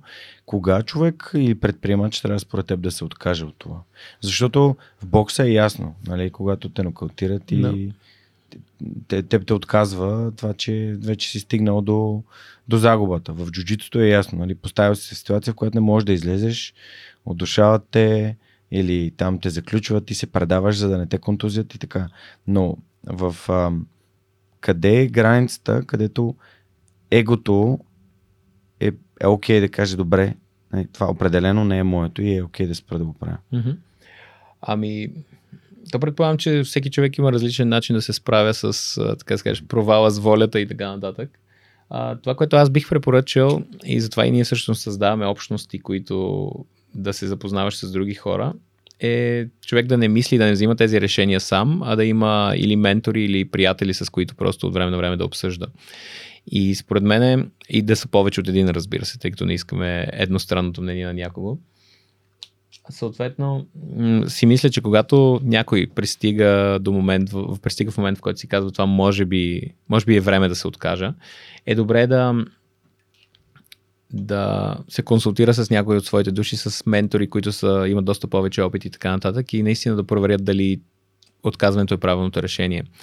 А, какво имам предвид? Понякога, когато, примерно, сме в ам, така, може би, отчаяни или раздразнени или фрустрирани и така нататък, може да си мислим, че всичко е негативно срещу нас и така нататък. Ам, и всъщност нещата да ни изглеждат много по-негативни. И както казах и преди, много често си мислим, че това, което ни се случва на нас е най-голямата гадост, че тя само на нас се случва. А пък, примерно, ако поговорим с друг стартъп, те ще ни кажат, че ам, че всъщност и те са имали това нещо преди месец и са се оправили еди как си. Тоест, аз бих гледал обективни критерии, бих си избрал 3-4 обективни критерия, по които казвам, добре, ако моята цел е да правя примерно 1 милион на година с този бизнес и опитваме първа година, опитваме втора година и така нататък, и стигаме близо, но 1 милион не стигаме, тогава мога да се попитам, времето ми не е ли по-ценно да правя нещо друго, защото явно тук не стигам на 1 милион. Но ако просто съм фрустриран, защото примерно най-добрият ми служител си е тръгнал или защото а, знам ли, а, съм получил някаква санкция, че не съм си подал декларацията на време и така нататък, това не са причини да се отказваш. И най-лесният начин, като го валидираш с други хора.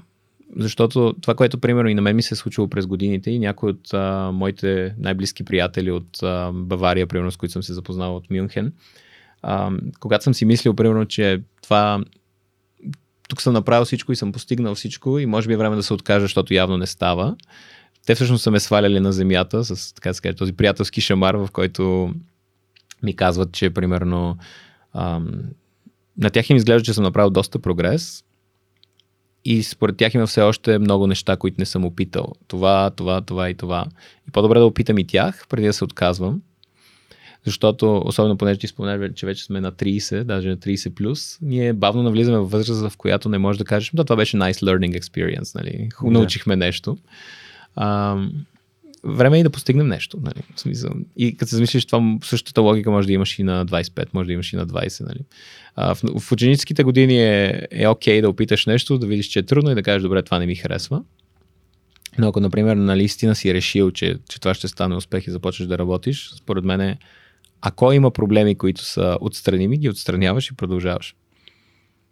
И винаги се допитваш до други, защото те по-добре ще. Логичният въпрос тук е да. как намираш хората, с които да се. За ментора. Как намираш да. ментора? Ами има, има изключително много варианти. А, интересно е, че може би аз преди години си мислех, че то няма начин да си намериш или да се свържиш с други хора. Ти преди малко спомена нашите доброволци, примерно от Able. Те са хора, които, примерно, това, което хората не виждат зад колисите, те наистина създадоха приятелски кръг. В смисъл, те са хора, които пътуват заедно, които се допитват за важни решения един до друг. Защото тъй като те идват нали, са самишленици по много теми, в един момент е много по полезно да попиташ някой от тях какво мислиш за новата оферта за работа или за новата идея, която имам, отколкото да попиташ най-близките ти хора, примерно от семейството или от средата. Тъй като може би те не те познават толкова добре и не, не могат да го преценят от гледна точка на ти си тръгнал да създаваш бизнес. Така че това според мен е едното, когато участваш в конкретна общност с самишленици. А, говоряки за менторинг, между другото, много хора могат и проактивно да си изберат ментори. В смисъл, това мисля, че го казахме и в неделя на нашите участници. Всеки от нас е там и ще се радва да им помогне, когато може. Разбира се, ако ни звънят през 5 минути да ни питат как си пуснат компютъра, най-вероятно ще ги помолим да потърсят отговора в, на мобилния си телефон.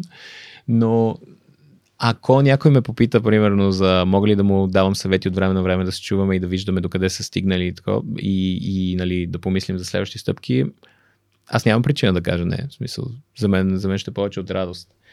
Um, една от, може би, си чул за една програма Mentor the Young. Това да. беше, да, това е една програма, която Александър Граматиков създаде. Алекс е много як. Да, той, той, за Алекс. Той беше също а, участник в активатора, с него се запознахме и след това започнахме да работим заедно а, дълго време по различни проекти. Като нали, там всъщност също създадохме нещо като mentor-mentee relationship, в които нали, аз го обучавах на различни неща. Той също носеше изключително много знания, имаше изключително много драйв и така нататък. И в един момент а, той каза, ще създам това. Тя, програмата в момента е доста успешна. Тя съдържа около а, над, мисля, че 500 участника имат вече. Само искам да ти кажа, че имах съобщение от слушател на подкаста, който беше, абе, чува ли си за едно ментор да Янг? Той човек, Александър, а, истински ли е това? Наистина ли? Аз му казах, Да. човече, познавам Алекс, Да, пробвай. И няколко месеца по-късно получих съобщение, това беше едно от най-добрите решения, които съм взимал. Да. И това всъщност е една. А, може би има смисъл един ден той да ти разкаже за, за какво прави програмата, но всъщност това е също добър вариант да намериш ментор. Особено те ги групират и по а, различни умения, т.е. ако примерно ти искаш да участваш в а, индустрията с киното, може би те срещат с някой, който вече има контактите там и може да те насочи или поне да ти даде достатъчно а, възгледи, че да решиш дали наистина е за тебе. И общо заето, Able Mentor също не бива да го забравяме, тъй като то пък е а, групата, възрастовата под това, нали, които са все още в училище, там също свързваме хората с ментори, а, съответно им даваме възможност да създадат свой социално отговорен проект и така нататък. Тоест има, има много варианти. Най-лесният или т.е. най-отчаяният, може би, начин е просто търсиш в LinkedIn хора, които правят нещо подобно, пишеш им да се видите на виртуално кафе и ако разговора ти харесва, им предлагаш да са твой ментор. Може би някои кафета ще са малко така awkward и ще съжаляваш, че си изгубя времето, но пък може и да се, да се зародят страхотни връзки. За мен проактивността и не случайно а, много се радвам, че избрахте да подарите на всички участници в Weekend Активатора 7 навика на високо ефективните хора. Книга, която безкрайно много ценя и не случайно първия навик е бъди проактивен. Да, Тоест, нали, ментор на първо място се намира, когато търсиш ментор. Точно. А ако не търсиш ментор, най-вероятно или почти сигурно няма да намериш ментор, тъй като нали, може да заведеш коня до водата, не можеш да го накараш да пие. Тоест, Да. ако ти нямаш осъзнатостта, че търсиш, имаш този проблем, никой ментор няма да каже, аз съм ментор. Искаш ли да те менторствам? Да. Може би едно от нещата, които примерно мен ме е мотивирало най-много да посегна и да си потърся ментор, беше това сравнение с, примерно, ти можеш да изкачваш Еверест без, а, без гид и без а, хора, които ти помагат, но защо да го правиш? Това смисъл много по-лесно ще е, ако имаш някой, който знае как става, прави го е 100 М. пъти или 1000 пъти. Да. И, Аз имам друга метафора, когато се запознах с а, Лазар Радков от Капачки за бъдеще, си спомням как всъщност си дадох сметка как никога преди това не съм имал, примерно, треньор, инструктор.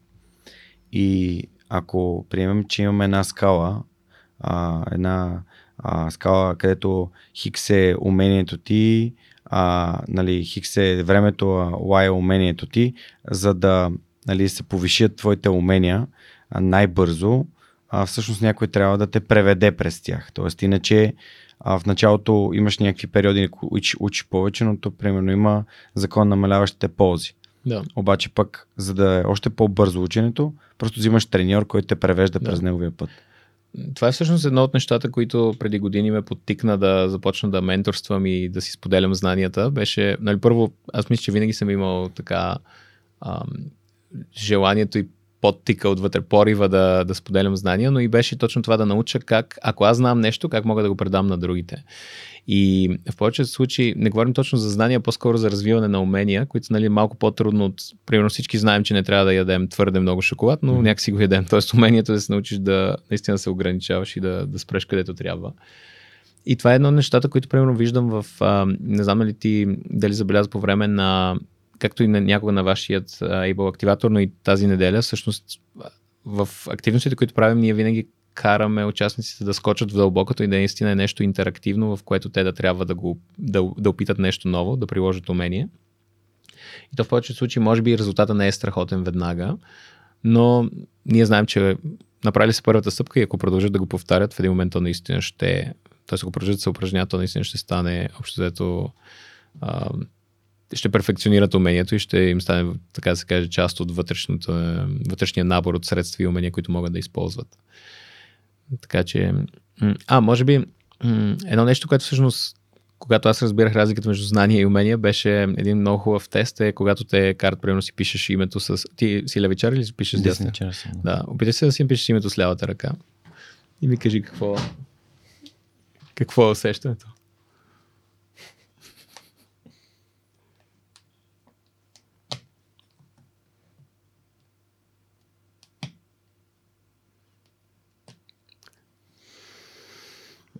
Трудно е. Как, как беше така? Какво... Получи се.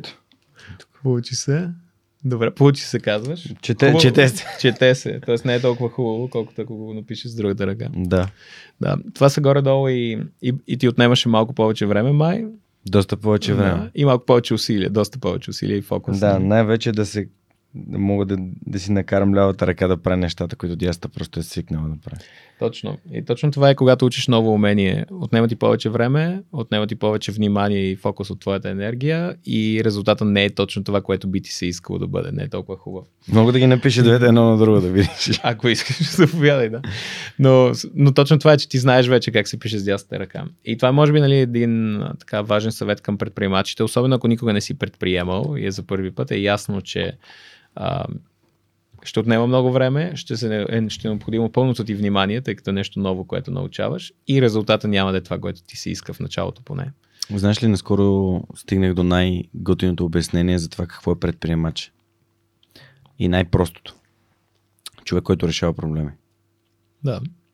Толкова, толкова, нали, не е по някаква причина, нали, предприемач свърза с а, бизнесмен, с някакви такива тежки а, насъдения в соца, а, негативи, свързани с а, собственика на бизнес. А докато предприемача, просто той може да е предприемач в хода си, в живота си, в, в работата си, както ти каза, не е задължително да, да бъде а, бизнесмен в, в, в вида, в който е олигарх а, тип. Да, аз мисля, че а, по някакъв начин да, твърде много има иллюзията, че за да си предприемач трябва да създадеш примерно новия Фейсбук или в днешно време трябва да е нещо крипто, което по възможност никой да не разбира как точно стават слоповете и а, микропейментите и трейда на лицензии и така нататък. А, смисъл, понеже попитал Деве за Перу, един от най-простите предприемачи там са примерно или хора, които са взели бутилки вода и са ги качили горе в планината, където вече няма вода и ти ги продават на доста по-скъпа цена. Или примерно жени, които са взели ламите си или алпаките си, животните, Да, сложили да, си знам им едни... какво е алпака и знам какво е лама. Знаеш ли разликата между тях? Ами не знам каква е разликата между алпака и лама. Едното е по, едната е по-висока и козината е по-пухкава, но забравих. Във всеки магазин ти обяснят различна история, за да те убедят да си закупиш техните продукти. Така че. Но идеята е, че са ги качили в, на планината, сложили са им разни помпони, дори слънчеви очила и събират пари за снимки с тези опаки. Това е най-простия пример за предприемачество в планината. Оскъдни ресурси, има опаки, има туристи, това, това е варианта. И доста пари събират на ден, тъй като всеки им дава поне 1, 2, 3 евра. Жизненият стандарт там е доста по-нисък, така че 1 евро М. достатъчно и така. Но да, в смисъл, това е просто търсим проблеми и ги решаваме. Добре, а, няколко пъти вече стана дума за принос. Мгм. Това е една от моите ценности. Не случайно правя подкаста, за да има принос. И не случайно подкаста е безплатен. Да. Защото самата дейност по създаването на подкаст е предприемачество, но самата ценност, която го води е приноса и Мгм. това желание да хората, които нямат възможността да си говорят с Оги Василев, а, или с Васил Терзиев, или с професор Мартин Вечев, могат да изслушат епизода и си кажат, а, окей, добре, това е добро начало, ще започна с това, след това ще му пиша да го питам какви следващите стъпки и така нататък. Та, ам, замислял ли си се някога и нам- намерил ли си, ти си много организиран човек, може би имаш ресурс, а, за как се определят ценностите на един човек. Тъй като аз съм стигнал до извода, че много по-малко се познаваме, колко, спрямо това колко е необходимо да се познаваме, за да знаем кои са нещата, които искаме и не искаме в живота си. Мгм. Тоест, казваш как да си изберем ценности? Как, Или... намери ли си инструмент, който да избира ценности и ти как си открил твоите ценности? Не, Открива, не избира, открива. Да. М, Ами, може би. Не знам дали това помага, но примерно. Ам, според мен е, ценностите трудно, да кажем, примерно се пишат на лище или в Excel, и знаеш това, ще го оценя с 0,2. Чакай да си ги видя. да, чакай да си ги видя и 0,2, 0,3. Те според мен се проявяват в поведението. Тоест, когато, примерно, имаш възможността, да кажем, ам, знам ли, да кажеш истината или да не кажеш истината и ти казваш истината. А, общо заето това, което м- на мен лично, примерно, ми е помагало, тъй като, примерно, ако трябва да го вкараш в предприемачески контекст, където някой казва, аз искам да предприемам, но някакси днеска не мога да седна, и утре не мога да седна, и други ден не мога да седна. А, има една а, много полезна формула от а, Патия Зарело. Тя е една от най-младите general менеджерки в HP някога и създава книги, които, между другото, препоръчвам ги на всеки. От една mm-hmm. страна, едната се казва Move, която е да движиш големи организации, а другата е Rise, което просто да раздвижиш себе си първо. Та тя дава една формула, която е а, която показва обществото защо, как, как можеш да стигнеш до резултат, нали? Тоест, каквото и да правиш обикновено, както сега видяхме с писането с лява дясна ръка, ти имаш резистенция, нали, някаква, защото това все пак е нещо ново и си казваш, добре, защо да пиша с лява ръка още веднъж, като видях, че е трудно, че не ми харесва и така нататък. И сега ти имаш два избора, нали, да пишеш с лява ръка или да не пишеш с лява ръка още веднъж. И това, което ще те накара да го направиш, е нивото ти на фрустрация с сегашната ти ситуация, заедно с а, това, което цениш в очаквания резултат, т.е. колко много искаш да постигнеш другия резултат и стъпките за натам. Mm-hmm. Тоест, в случая ти стъпките ги имаш, знаеш как да пишеш с лявата ръка вече. Сега остава не си ли, т.е. фрустрирани си от това, че пишеш с дясната, в твоя случай не, т.е. ясно, че няма да започнеш, и колко, доколко цениш да можеш да пишеш и с двете ръце хубаво. И нали, в случая ти не го цениш. Така. Цениш си времето. Да, да, точно, цениш си времето в случая. И така разбрахме тук, що е една твоя ценност, времето ти и това да можеш да правиш нещата, които наистина искаш, вместо да задоволяваш някакви, примерно, клишета, че човек трябва да може всичко с всичко, примерно, и нали, в случая да може да пише с две ръце. Та, това според мен е един от лесните начини да намериш ценностите си. Примерно, ако никога не си отделил време да преподаваш или никога не си излязъл да почистиш парка или нещо такова, то може би не ти е чак толкова ценно да, да отидеш да почистиш парка или да, да преподаваш или да споделиш знания или каквото и да е. И също ако искаш да си предприемач, примерно, и си представяш как имаш голям бизнес, който помага на много хора, но не можеш да направиш първите стъпки, също, ако не можеш да направиш първите стъпки, това се лекува, нали? В смисъл там отиваш на предприемаческа програма, те ти показват. Но ако, но ако не правиш първите стъпки или фрустрацията ти с сегашната ситуация не е достатъчно голяма, че да се мотивираш и да направиш нещо, или това не е наистина ценност за тебе. Може би просто си го казал, защото ти е внушено от медии, mm-hmm. от приятели, от книги, от каквото и да е. Тоест да... ти използваш инструмента наречен въпрос. Да. Бих... Не, действие. На мен не ми трябва... Не ме интересува какво би казал Ама... някой, какво би направил. Ето, виж, бу... да, да, ясно, че действията са много по-ценни. Нали, да. Това е а, на Fuck Up Nights казах, че не ме слушай какво говоря, гледаме какво правя. Да. И тук ти всъщност си задаш този въпрос на себе си. Добре, аз какво говоря, какво правя? И следващото ниво от това, което разбрах е, задавам си въпрос, т.е. анализирам се. Както ти каза за своя собствен бокс, и какво правих като хората и какво не правих като хората. Да. Нали? Анализирам своето поведение. Mm-hmm. И това е начин, по който, нали, доста простичък начин, по който можеш да разбереш, когато не правиш нещо, защо не го правиш, когато го правиш, защо да. го правиш. Например, аз идвам тук в 7 часа сутринта, защото ми е много важно днес да направим този разговор, защото знам, че това е възможността да го направим, а и така пък и моят ден ще бъде по-свободен в последствие. Така че, ам, ето, един, ето един пример. Ставам да. сутрин и отивам на тренировки, хората казват, ама, как успяваш толкова рано да станеш да отидеш на тренировка? Ами, моето здраве ми е моя ценност. Mm-hmm. И ако започна да се грижа за моето здраве, значи аз имам идентичността нали, на това човек, който се грижи за здравето си. Аз вярвам, че имам. и съответно продължавам да го правя. А, и така. И това е много по-лесно да вземам решение. Примерно, ето сега давам пример с уикенд активатора. Там сме петък, събота, неделя. Всеки ден до поне до 8 часа, след което вечеря, поне до към 10-10 и когато на другите им се купонясва, на мене ми се спи. Защото за мен здравето е много по-важно, отколкото купона в момента. Колкото и да обичам да общувам. И се прибирам и си лягам. И идва Наско в 2 и половина. Казва, беше много яко. Аз му казвам, супер, ама аз след а, 4 часа ще съм спал 8 часа, след 4 часа ти ще си спал 4 часа. Да, което точно, а, нали, ако гледаш от тази гледна точка случая, оптимизирайки за здраве, да, твоето правилното нещо, но нали, в случая и... Оптимизирайки социални контакти не е. Да, точно. И, и там разбираш твоята ценност в случая, нали? Което пък, нали, тук вече човек може да се попита и от гледна точка на ефикасност, колко часа са необходими да прекараш с някого, за да оптимизираш социалния контакт, тъй като ние вече сме били 12 часа заедно и сега трябва ли да са 16, за да, за да сме още mm. по-добри приятели. И наистина ще станем ли още по-добри приятели, ако още 4 часа сме заедно. Тоест, може би не, нали? Mm. Тоест, от тази гледна точка също е, е важно човек да, да приоризира. Добре, а, ще задам а, въпроси на нашите партньори от SMS Bump. Изпратили са ни два въпроса. А, това е българска компания, която е започнала така като компанията от активатора. С една идея, с двама кофаундъра, Георги и Михаил.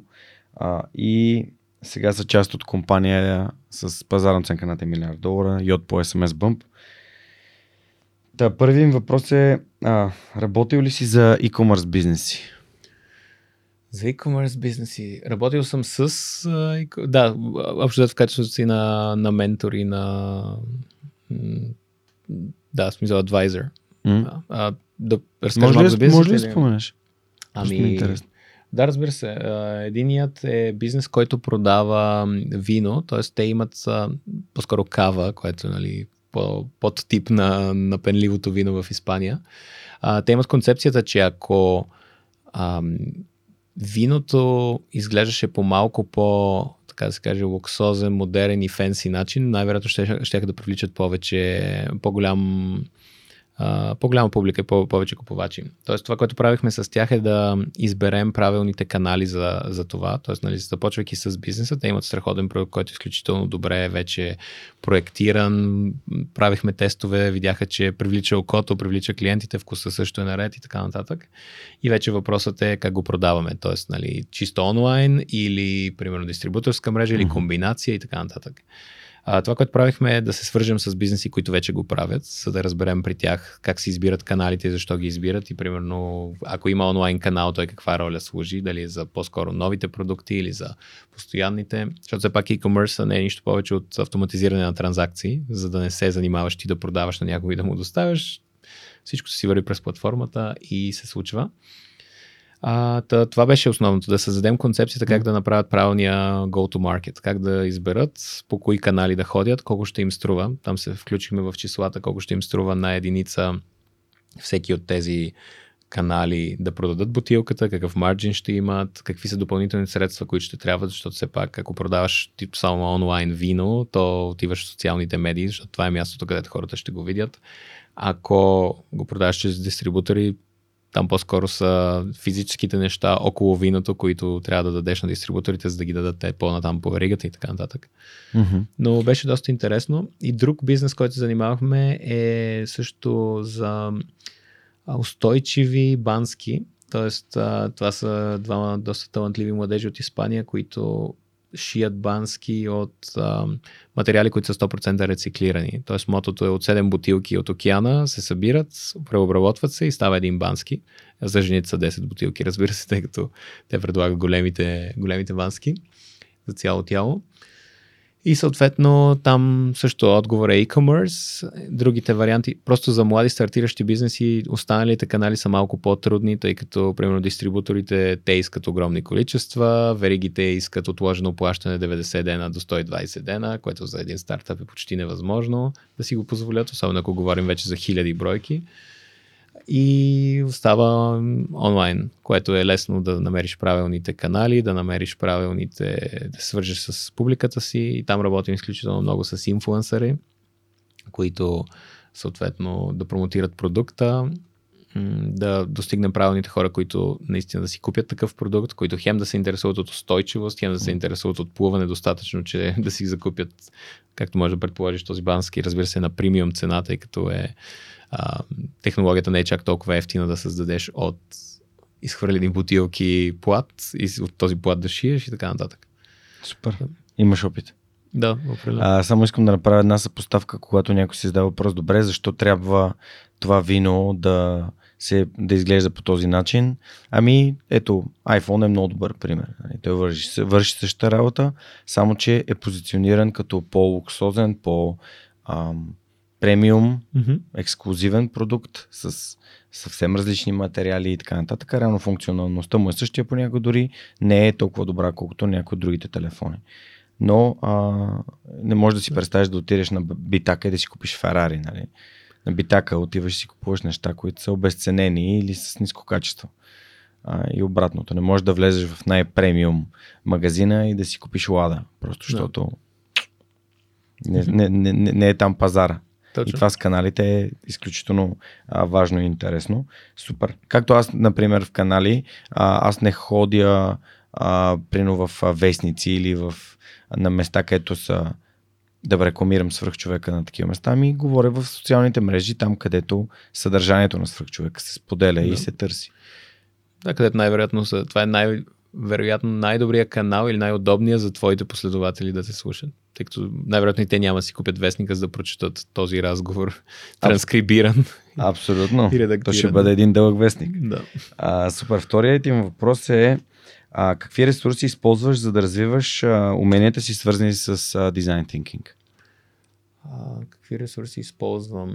Ами, то общо взето, когато се задълбочиш в един предмет, а, примерно дизайн тинкинг, но примерно мога да дам и за примери да. преговори mm-hmm. и а, в един момент се запалих и по риториката и така нататък. Общо взето, когато след първоначалния курс ти получаваш доста източници, които а, нали, научаваш всъщност кои са, така да се каже, гурутата или от лидерите биха били какво водещите на мисленето в конкретна зона, свързваш се с тях или лично, или, mm-hmm. а, или чрез техните канали и общо взето гледаш да се информираш редовно с те. Общо взето, примерно, или има една годишна конференция, или има месечен доклад или годишен доклад на най-новите постижения, така че горе-долу това е. Когато опознаеш една сфера, вече знаеш къде и как да се информираш. Супер. А, и последният въпрос е какво четеш в момента? Точно в момента какво чета?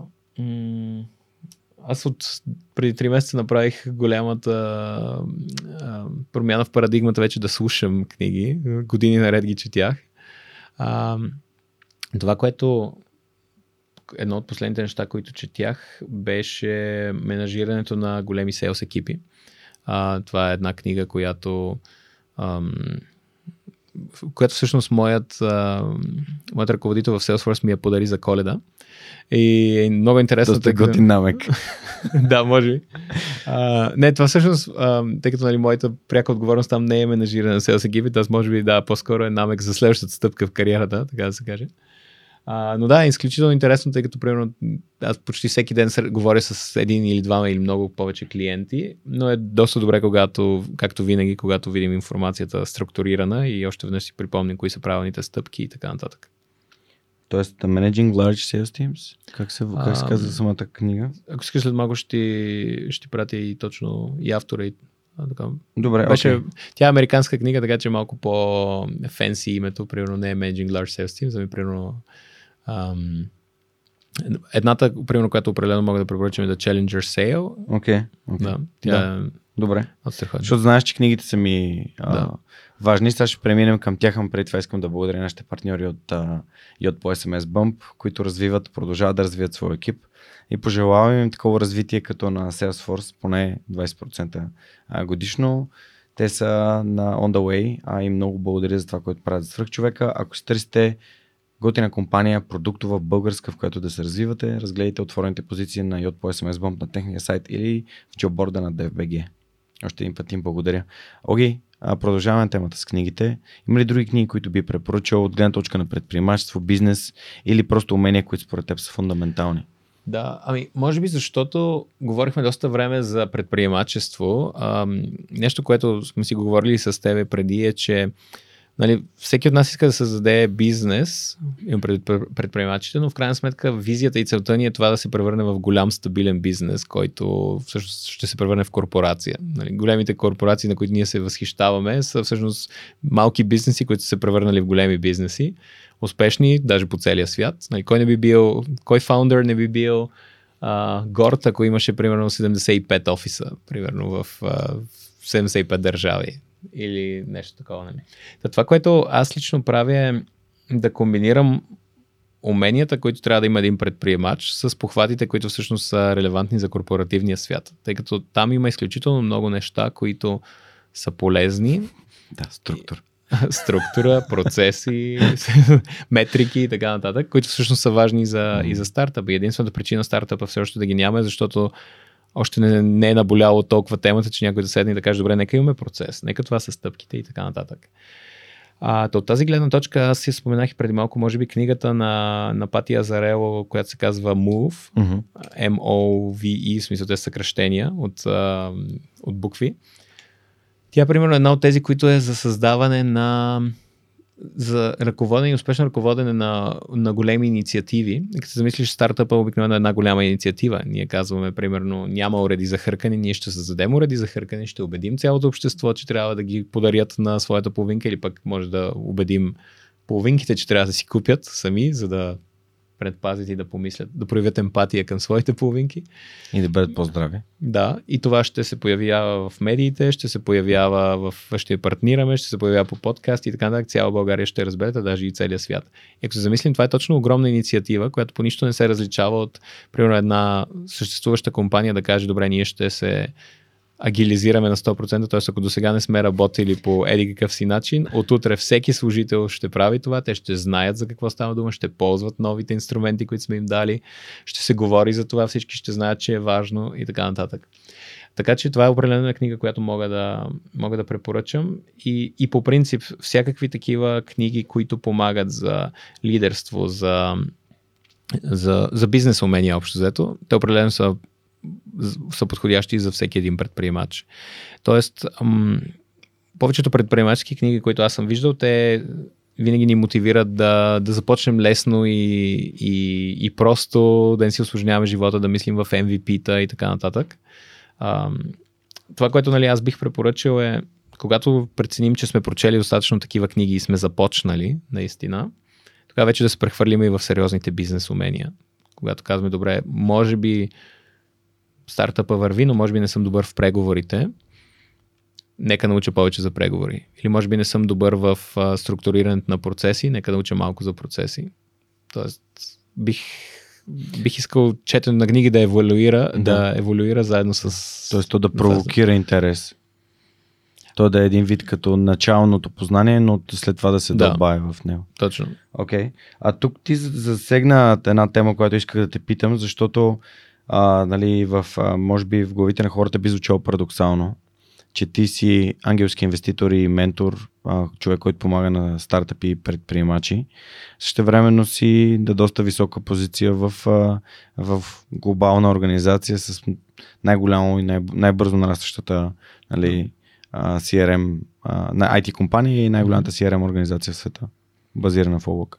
Mm-hmm. А, всъщност, това не е ли парадокс, че ти хем си предприемач, хем си не предприемач? Да. и ще да питам, но ти вече нали, зачеркна темата, че може да вземеш най-доброто от двата свята, да си проактивен, а, а от другата страна да вземеш процеси, а, цифри, метрики, начини по които се структурира работа, така че да, ами ако въпрос е горе как ги съчетавам двете или по-скоро каква е подбудата да правя и двете, може би? Ами да, какъв да. е твой мисловен процес за да бъдеш, да се намираш на място, на което се намираш, при условие, че да. имаш знанията определено да създадеш нещо, нещо свое собствено. Mm-hmm. И... Да, ами ам, може би от тази гледна точка, ако го, т.е. Нали, през тази перспектива, ам, за мен ам, това, което да кажем така, а, както казах, в корпоративния свят определено могат да се научат много неща за, за абсолютно всичко. За намирането на талант, менежирането на талант, а, мотивирането на талант и така нататък. За продажбите, за големи договори и така нататък. А, това, което м- аз винаги съм харесвал в, в корпорациите са точно това, как да кажа, структури, структурираността и възможността да да създаваш и да експериментираш. Там има и доста ресурси, с които казваш, ако примерно искаме да сменим стратегията, ние имаме, можем да си позволим да пробваме една нова стратегия. Стратегия, когато създадеш, общо ти не искаш да опиташ един ден и ако не стане, или един месец и ако не стане да се върнеш обратно, а може да си позволиш примерно няколко години да създаваш нещо, защото вярваш, че е така. Това, което по-скоро ме е потиквало към менторския и предприемаческия свят е първо желанието ми да помогна на други хора, които казват, аз искам да създам нещо свое и аз казвам, добре, нека, нека видим какво искаш да създадеш и нека видим какво ти липсва. Защото много хора а, си мислят, че им липсва нещо, може би не им липсва нищо. И ако трябва да се върна и към книгите, за което говорихме преди малко, това би бил и съвета ми. Помислете си, нали, когато чуете препоръка за книга, помислете си какво ви липсва в момента и по-скоро намерете тази книга, която ще запълни това умение. Тоест, ако някой казва, мисля, че трябва да презентирам по-добре, Добре, има книги за презентации, има курсове за презентации. Ти видя една сесия, която, която правихме сега в неделя, беше доста интерактивна, бих казал. Та, от тази гледна точка, за мен това винаги е било. Аз а, на мястото, на което съм, научавам страхотни неща за скалиране, които за мен са безпредседентни. Никой не знае как поддържаш растежа години наред, тъй като до сега никога, никога не е имало такъв растеж и не се е налагало да се поддържа. А, също човека, с когато работя в момента, там моят прек ръководител Александър Арнолд, той е изключително, изключително вдъхновяващ лидер, който знае как да те да намира таланта ти, да намира в какво си, в какво си добър и съответно да избира тези инициативи, на които ти наистина ще можеш да разгърнеш потенциала си, да достигнеш следващото ниво. И ако примерно ти си мислил, че не можеш да управляваш екип от 200 души, той ти помага да разбереш, че можеш и така нататък. И съответно това, което аз правя е на... От моя страна аз просто го payvam forward. Тоест, нали, аз правя същото, което някой прави с мен. И между другото, в живота ми има доста такива личности, които, примерно, са забелязвали по някакъв начин моя талант и са се напълно безвъзмезно и без някой да ги е молил или да ги е карал, просто са проактивно са прекарвали време с мен или са ми давали такива предизвикателства, които да ми помогнат да се развия и да покажа, че всъщност мога да стигна следващото ниво. И просто това е нещо, което аз правя от гледна точка с хората, с които, на които преподаваме, с които общувам, които, на които съм ментор и така нататък. Супер. А, като каза за вдъхновящи личности, и тук аз преди малко бях направил един коментар а, за хората, които познаваме по някакви неведоми пътища. А всъщност ти познаваш Иво Димитров Монстъра, който да. е един от хората, които тренира джуджицу и ти разказваше, че ти, това е, доколкото разбрах, една от първите ти работи нали, в Кока-Кола. Mm-hmm. те тогава би трябвало да е било съвсем началото на, на, на Twisted Jiu-Jitsu и изобщо на, и, и на Monster Energy беше началото. Тъй като причината аз всъщност да попадна в Coca-Cola беше, че а, имаше едно студентско състезание, в което студентски екипи трябваше да а, предложат концепция как да се лансира продуктът Monster Energy на пазара.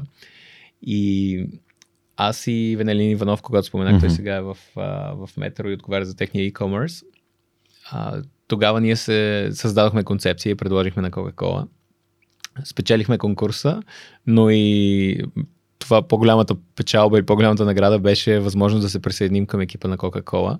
В моя случай аз тогава вече бях получил стипендия за Германия и так му щях да заминавам и затова се разбрахме просто да направя една трейни програма за 3-4 месеца преди да отида.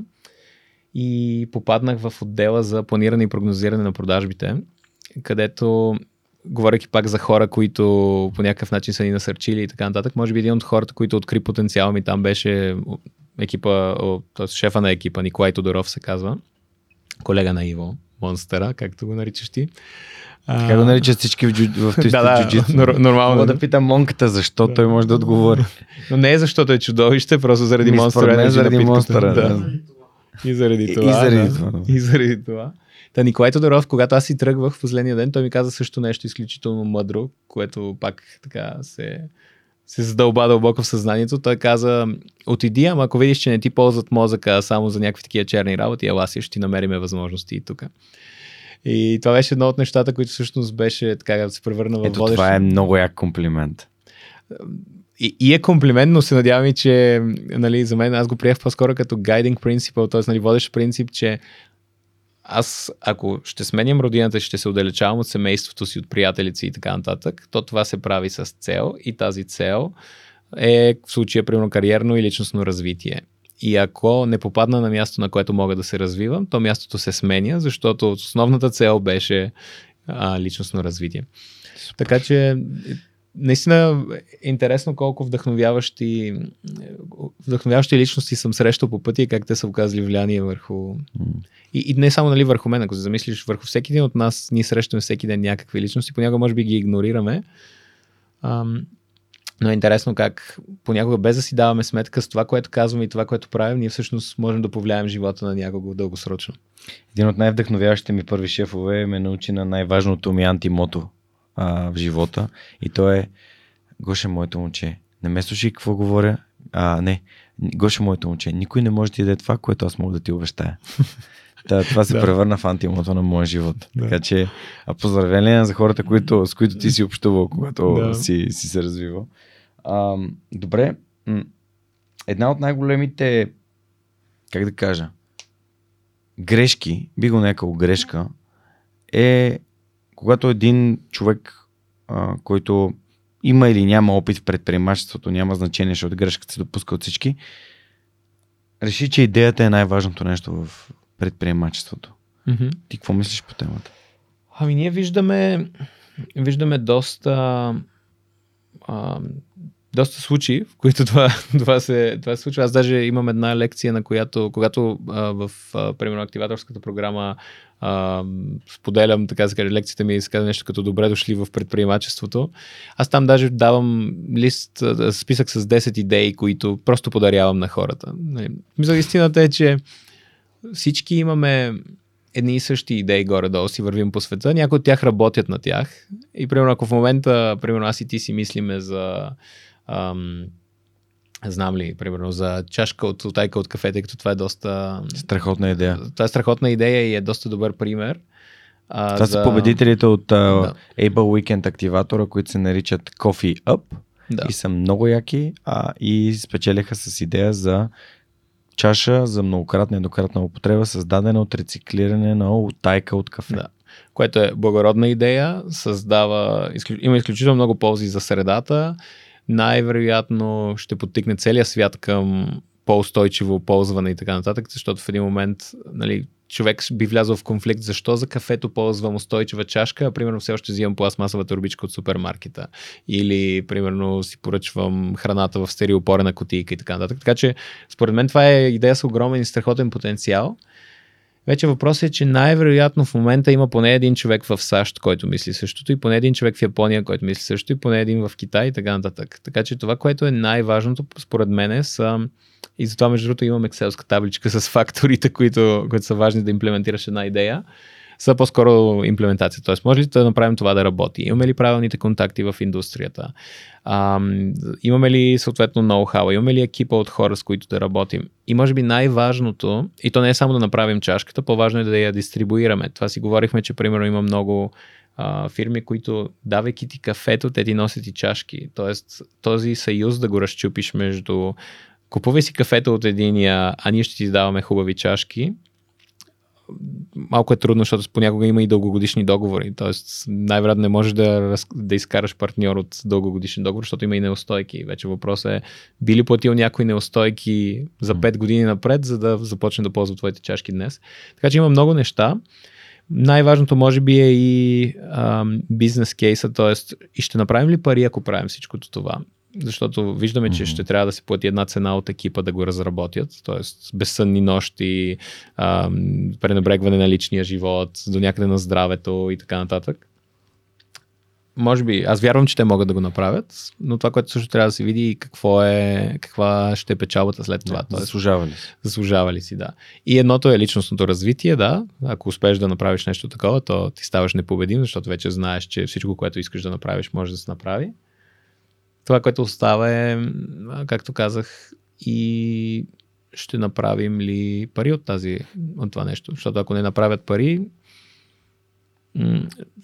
нали, економическата физибилити на идеята, то бизнесът ще спрем доста рано, тъй като най-вероятно няма да има много хора, които да дават дарения, за да може този бизнес да продължи. Но може пък да се окаже, че този бизнес може да издържа страхотно дарение.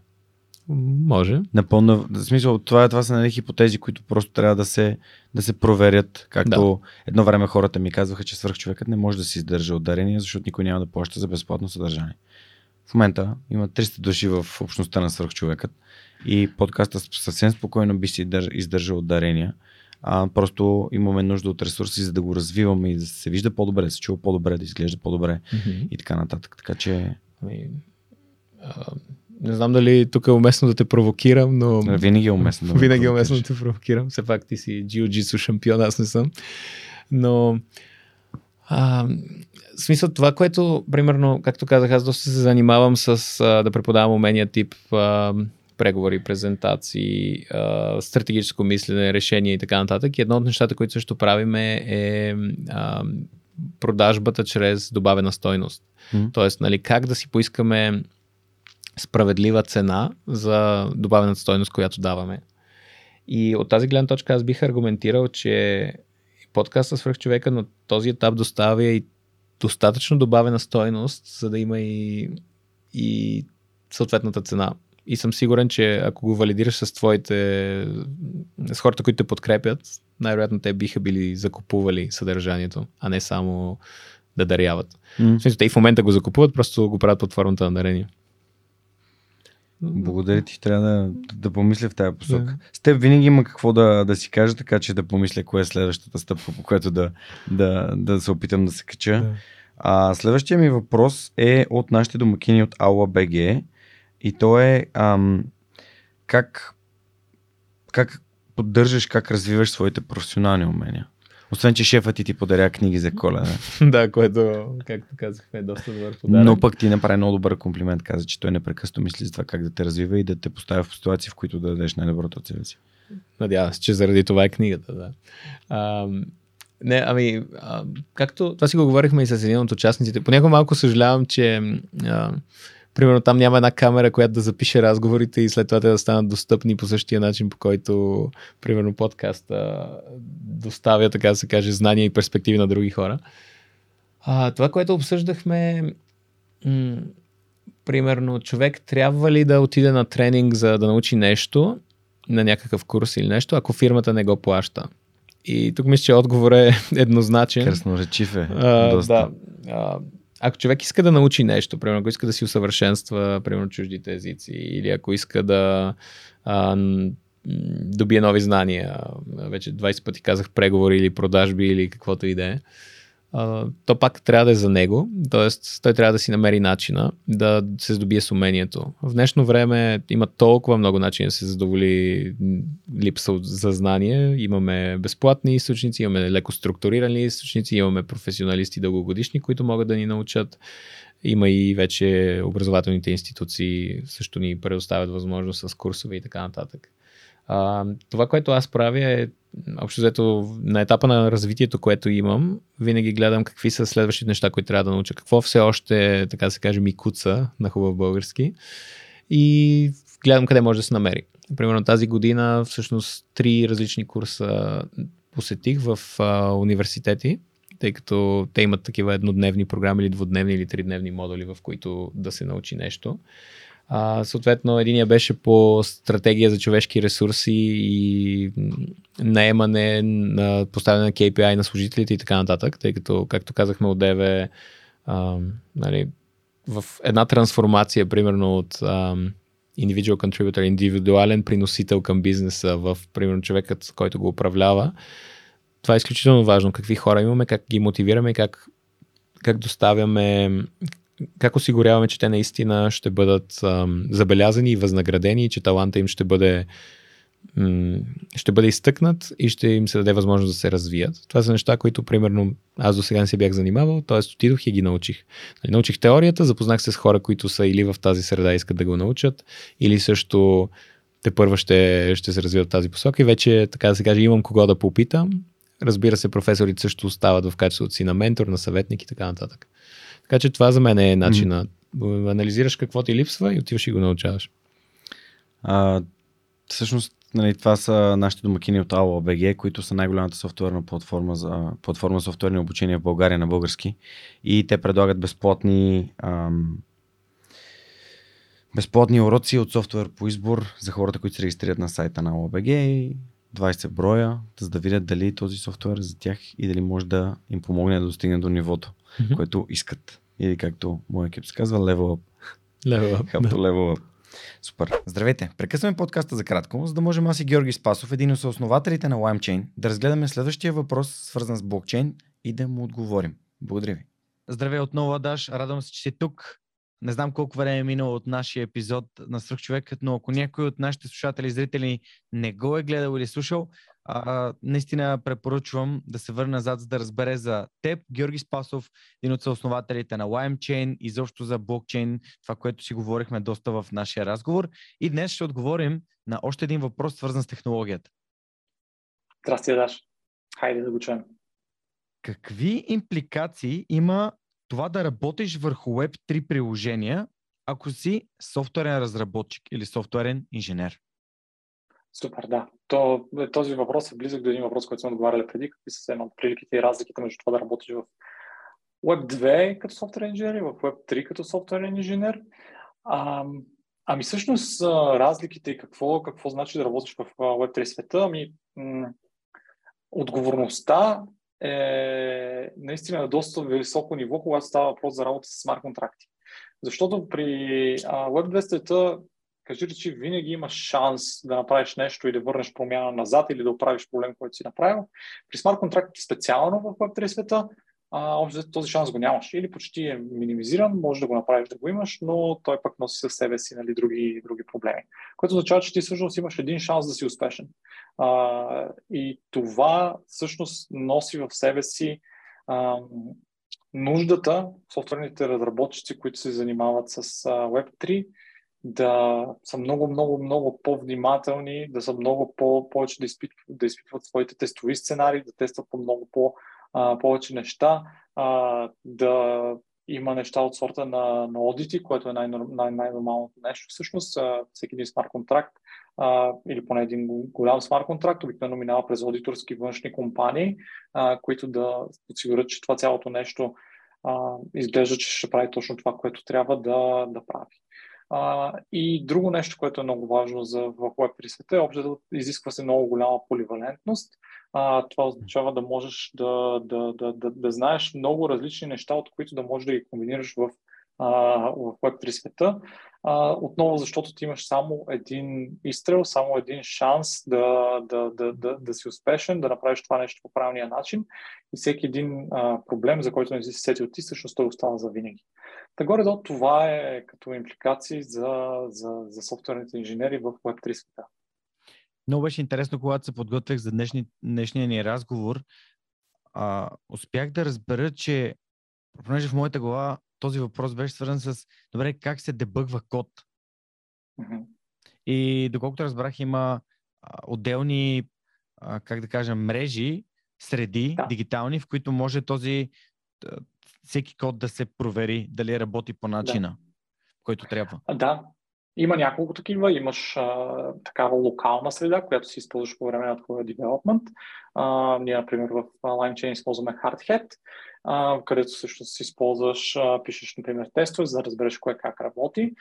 Следващото ниво са всъщност публични тестови мрежи, в които публични тестови мрежи всъщност ти можеш да си служиш твоя код и всъщност дори крайни потребители да го използват в неговата тестова, тестова версия. Така че общо това са като, като принципи, които се използват.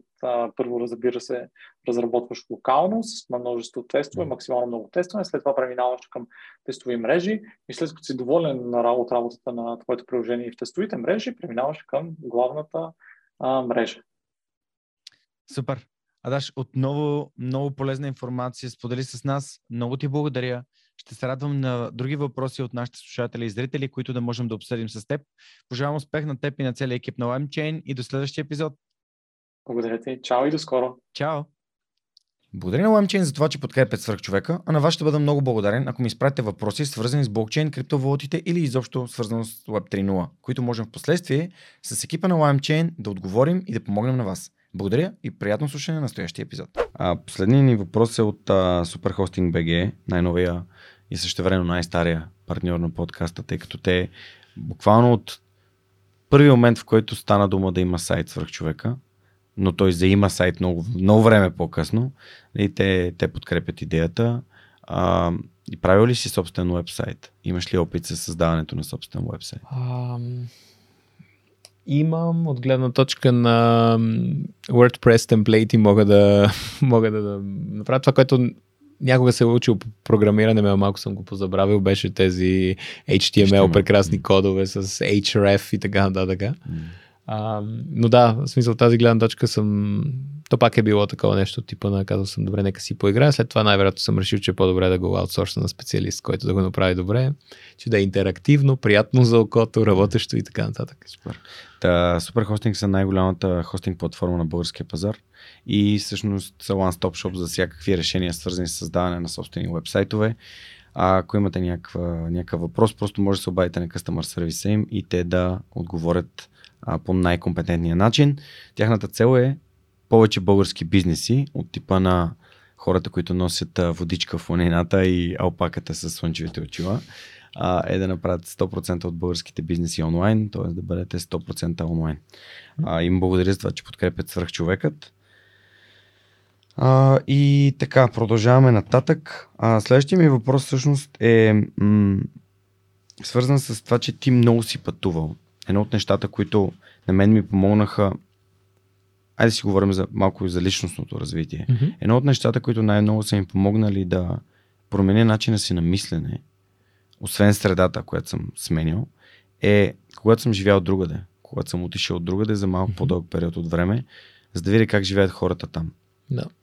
И двете ми преживявания за, и за Англия, и за Германия са доста така променящи а, моя начин на мислене, защото се озоваваш на място, където хората правят нещата по друг начин. Ти си бил в Саудитска Аравия и там съм сигурен, че, както обясни по-рано, е съвсем пък различно. Да.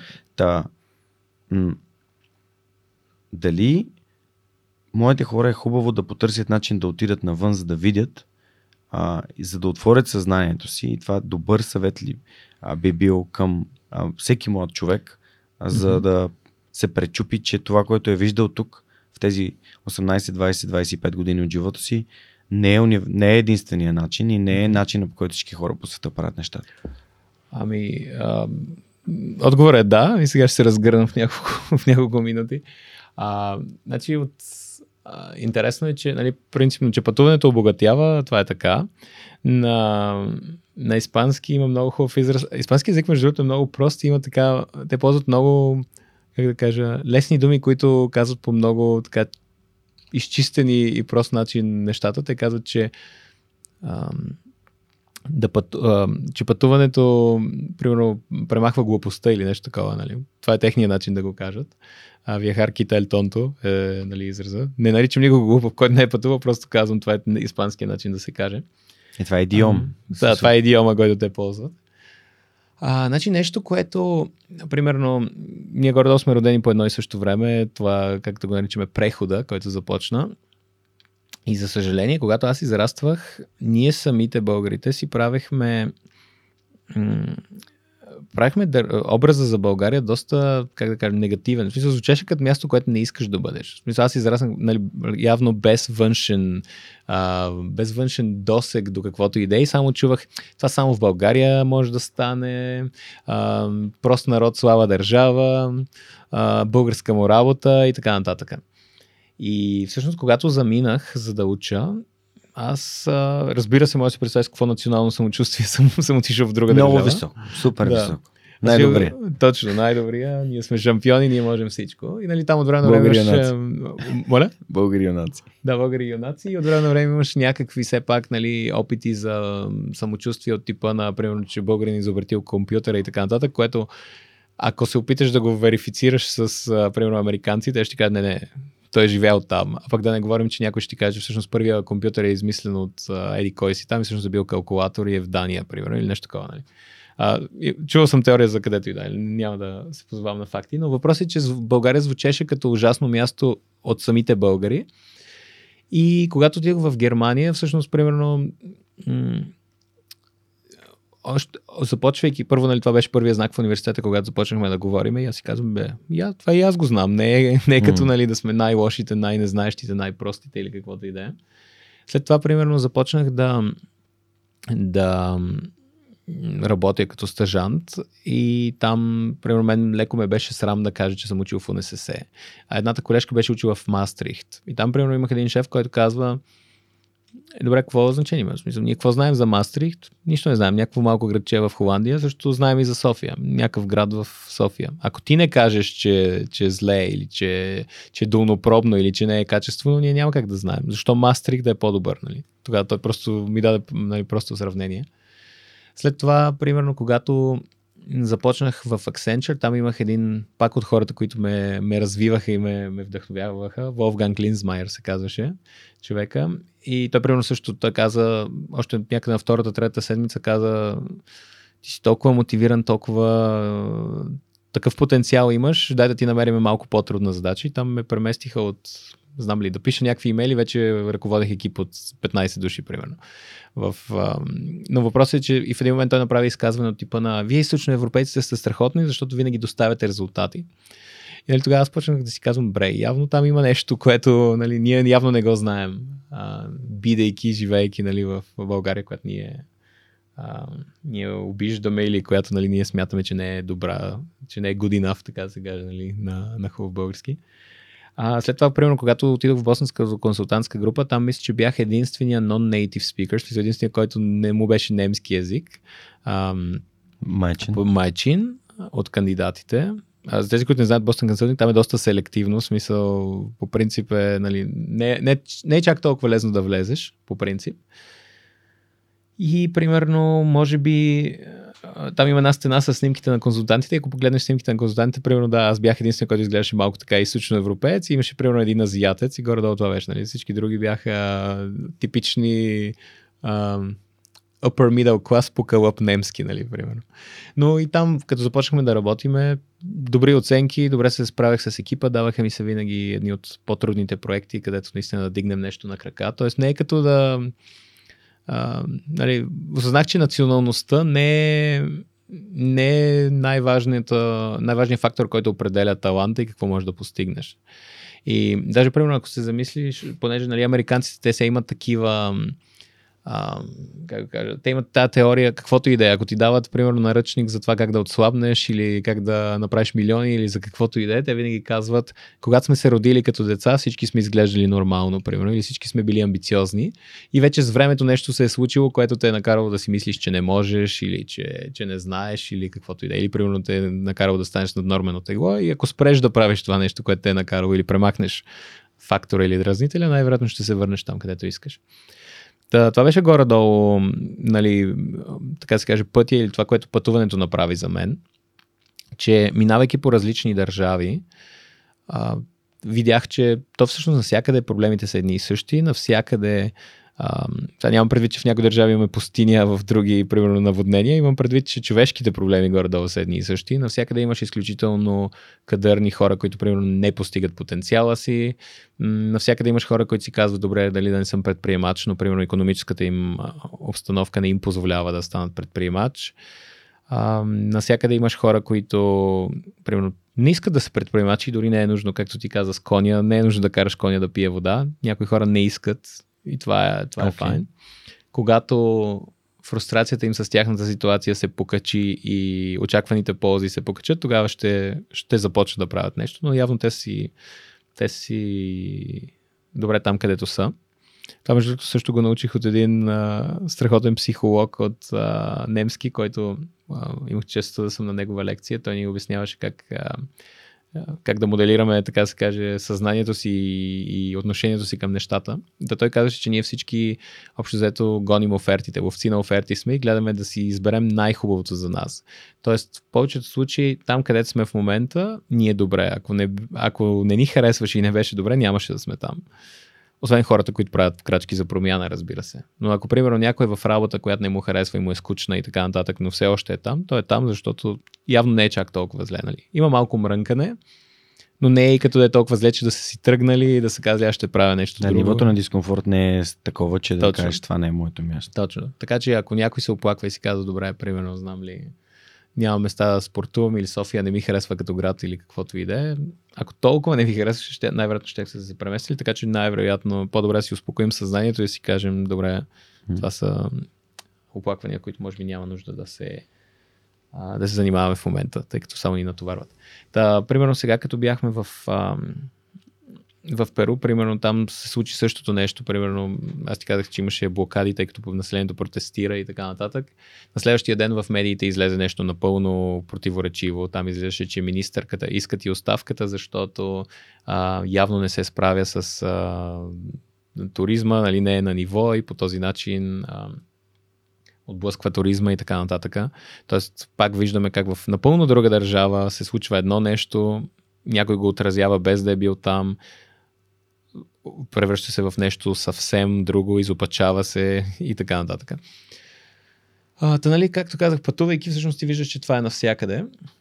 И да, може би някои държави имат малко по по-висок економически стандарт, примерно за който, който ходил в САЩ знае, че да, економически стандарт е по-висок, но там имаме и примерно в Сан Франциско, като бях последния път, 3% от населението е бездомно, живее на улицата.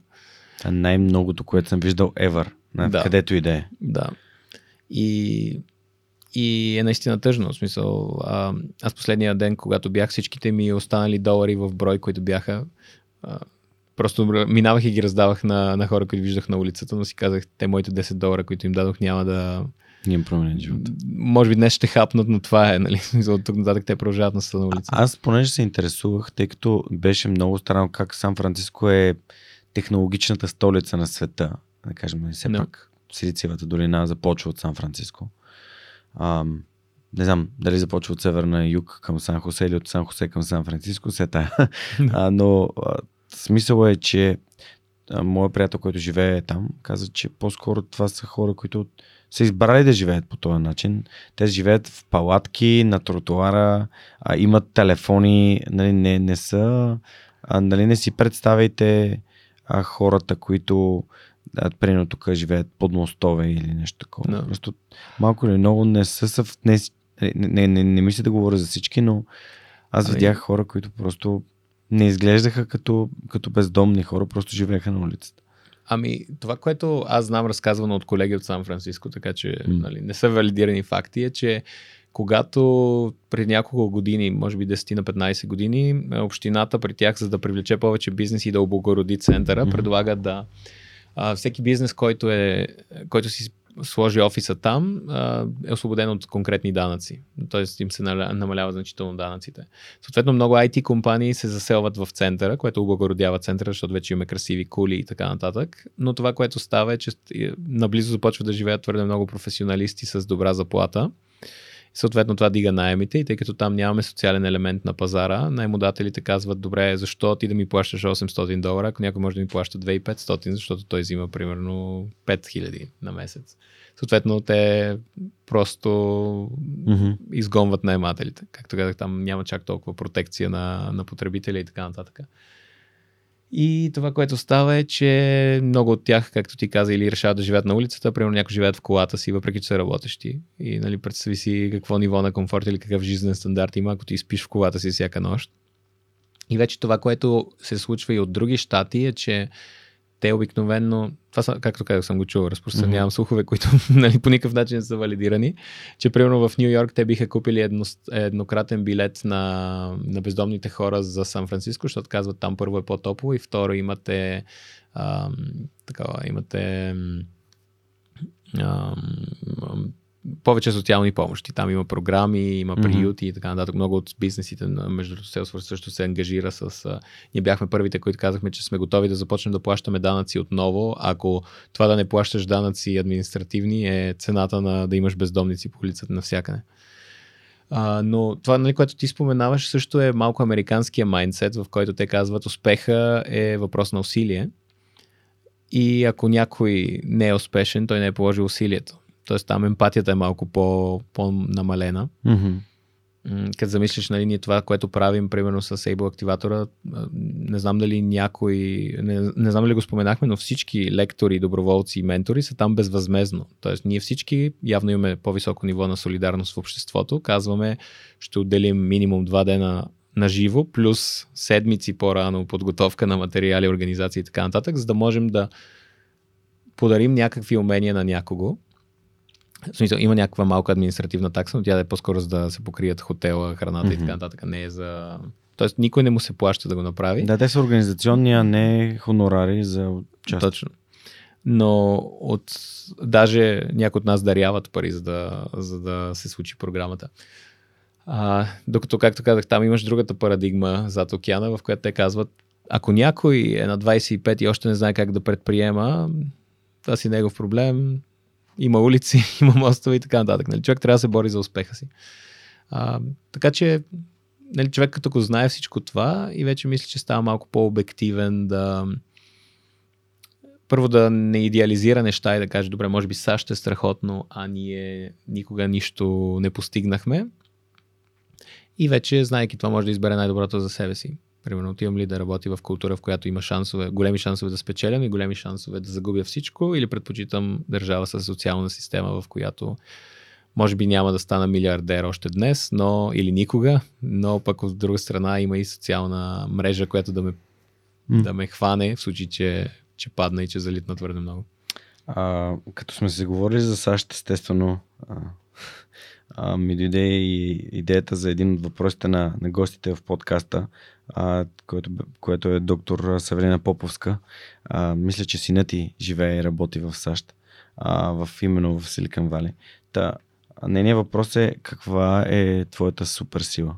Ма такава ам, свръхестествена суперсила. Не да ми кажеш, че си много емпатичен или си много чунолюбив, ами какво би искал да можеш? Или... Тоест нещо, което не мога. Е, суп... някаква такава свръхестествена суперсила.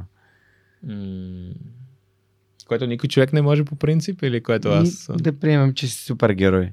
Ти okay. си Ог, Огвас супергероят. Да. М- м-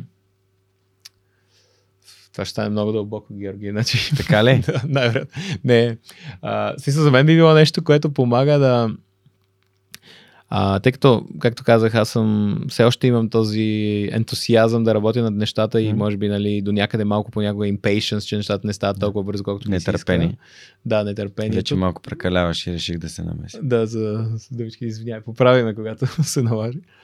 А, да може би е това, ако имах някаква възможност да ускорявам времето, за да може там, където нямам търпение, нещата да се случат по-бързо. От друга страна, ако нещата винаги се случват по-бързо, накрая живота си отива незабелязано. Така че може би е добре, че всъщност времето си тече с скоростта, с която си тече.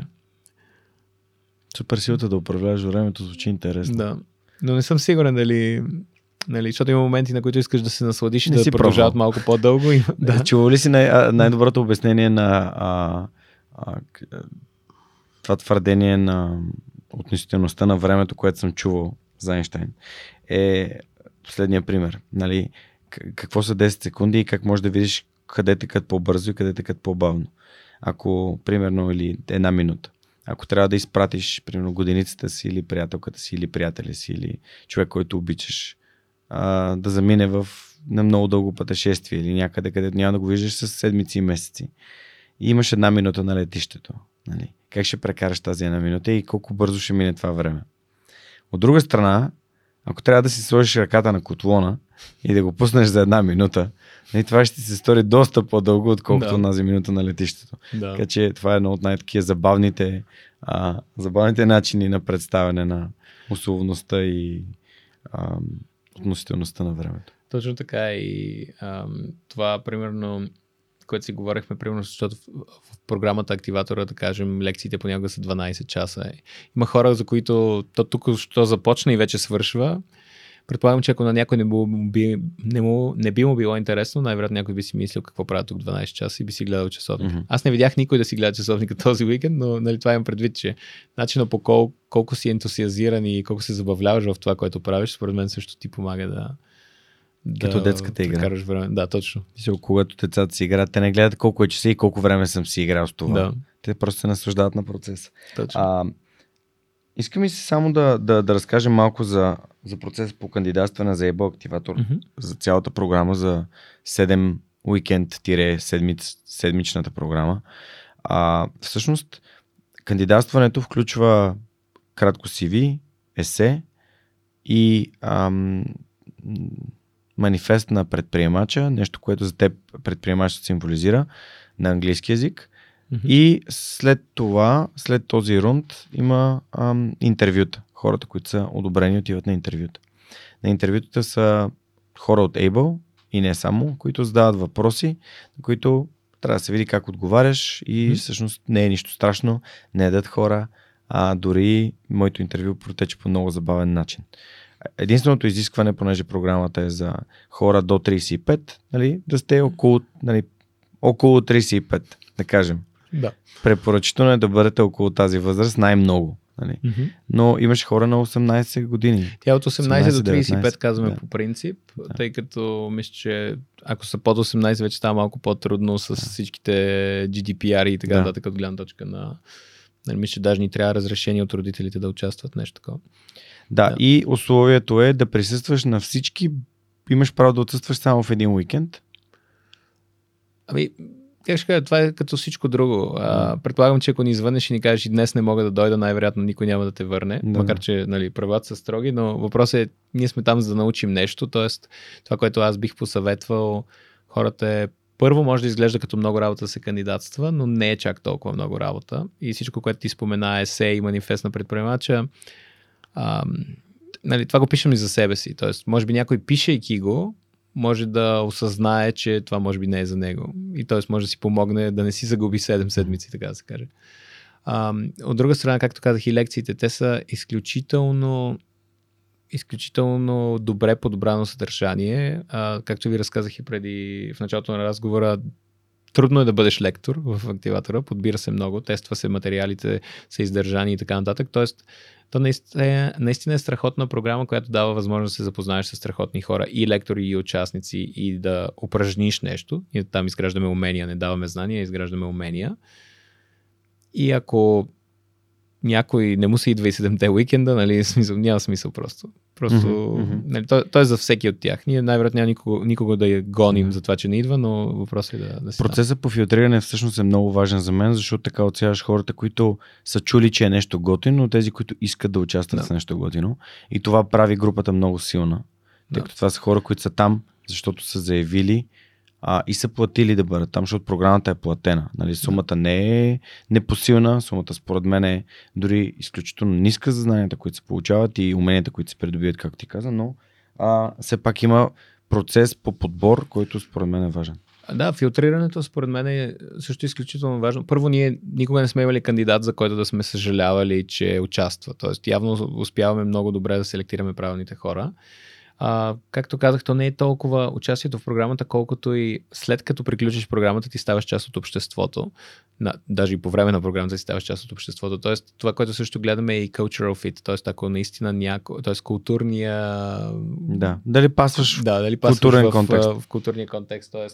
дали също търсиш решение, когато има проблеми, дали знаеш да се сработваш. Понякога всички ние трябва да глътнем егото си и да работим с другите, защото това, което някой друг предлага е по-правилното.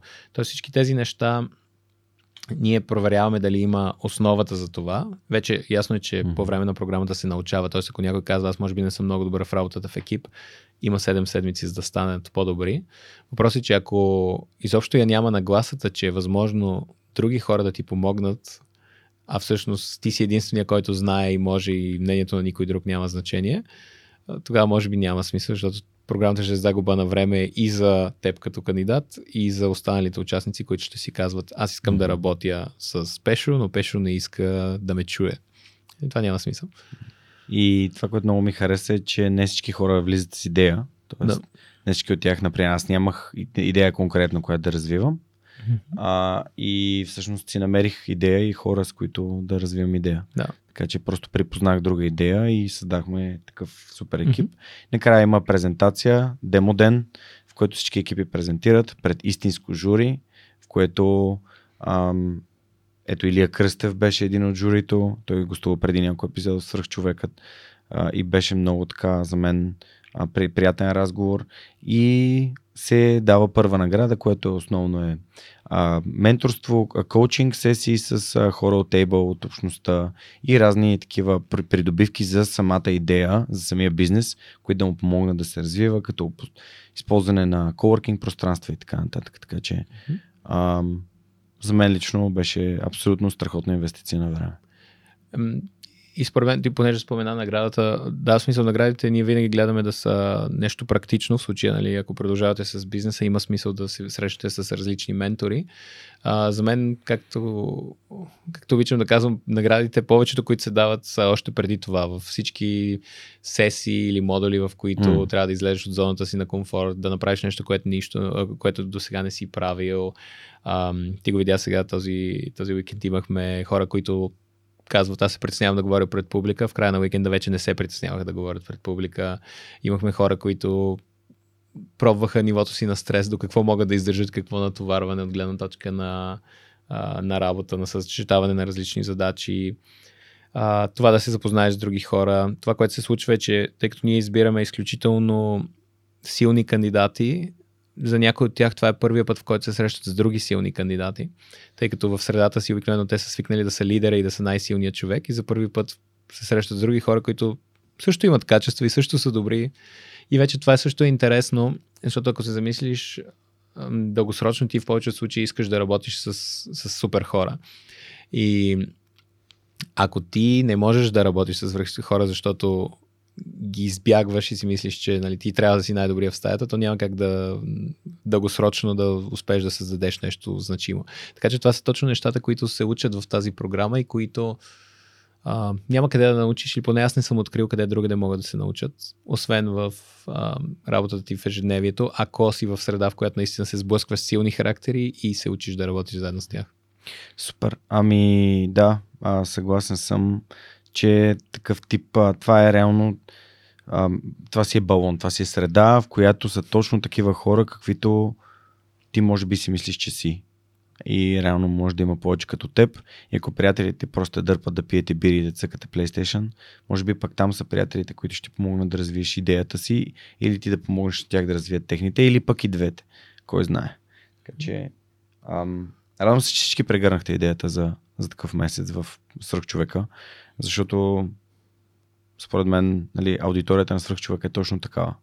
Между 20 и 35 ам, основно хора, които търсят начини да се развиват, да попадат в среда от сходно мислещи, интелигентни, позитивни, подкрепящи хора, а, а, а не в среда от хейт.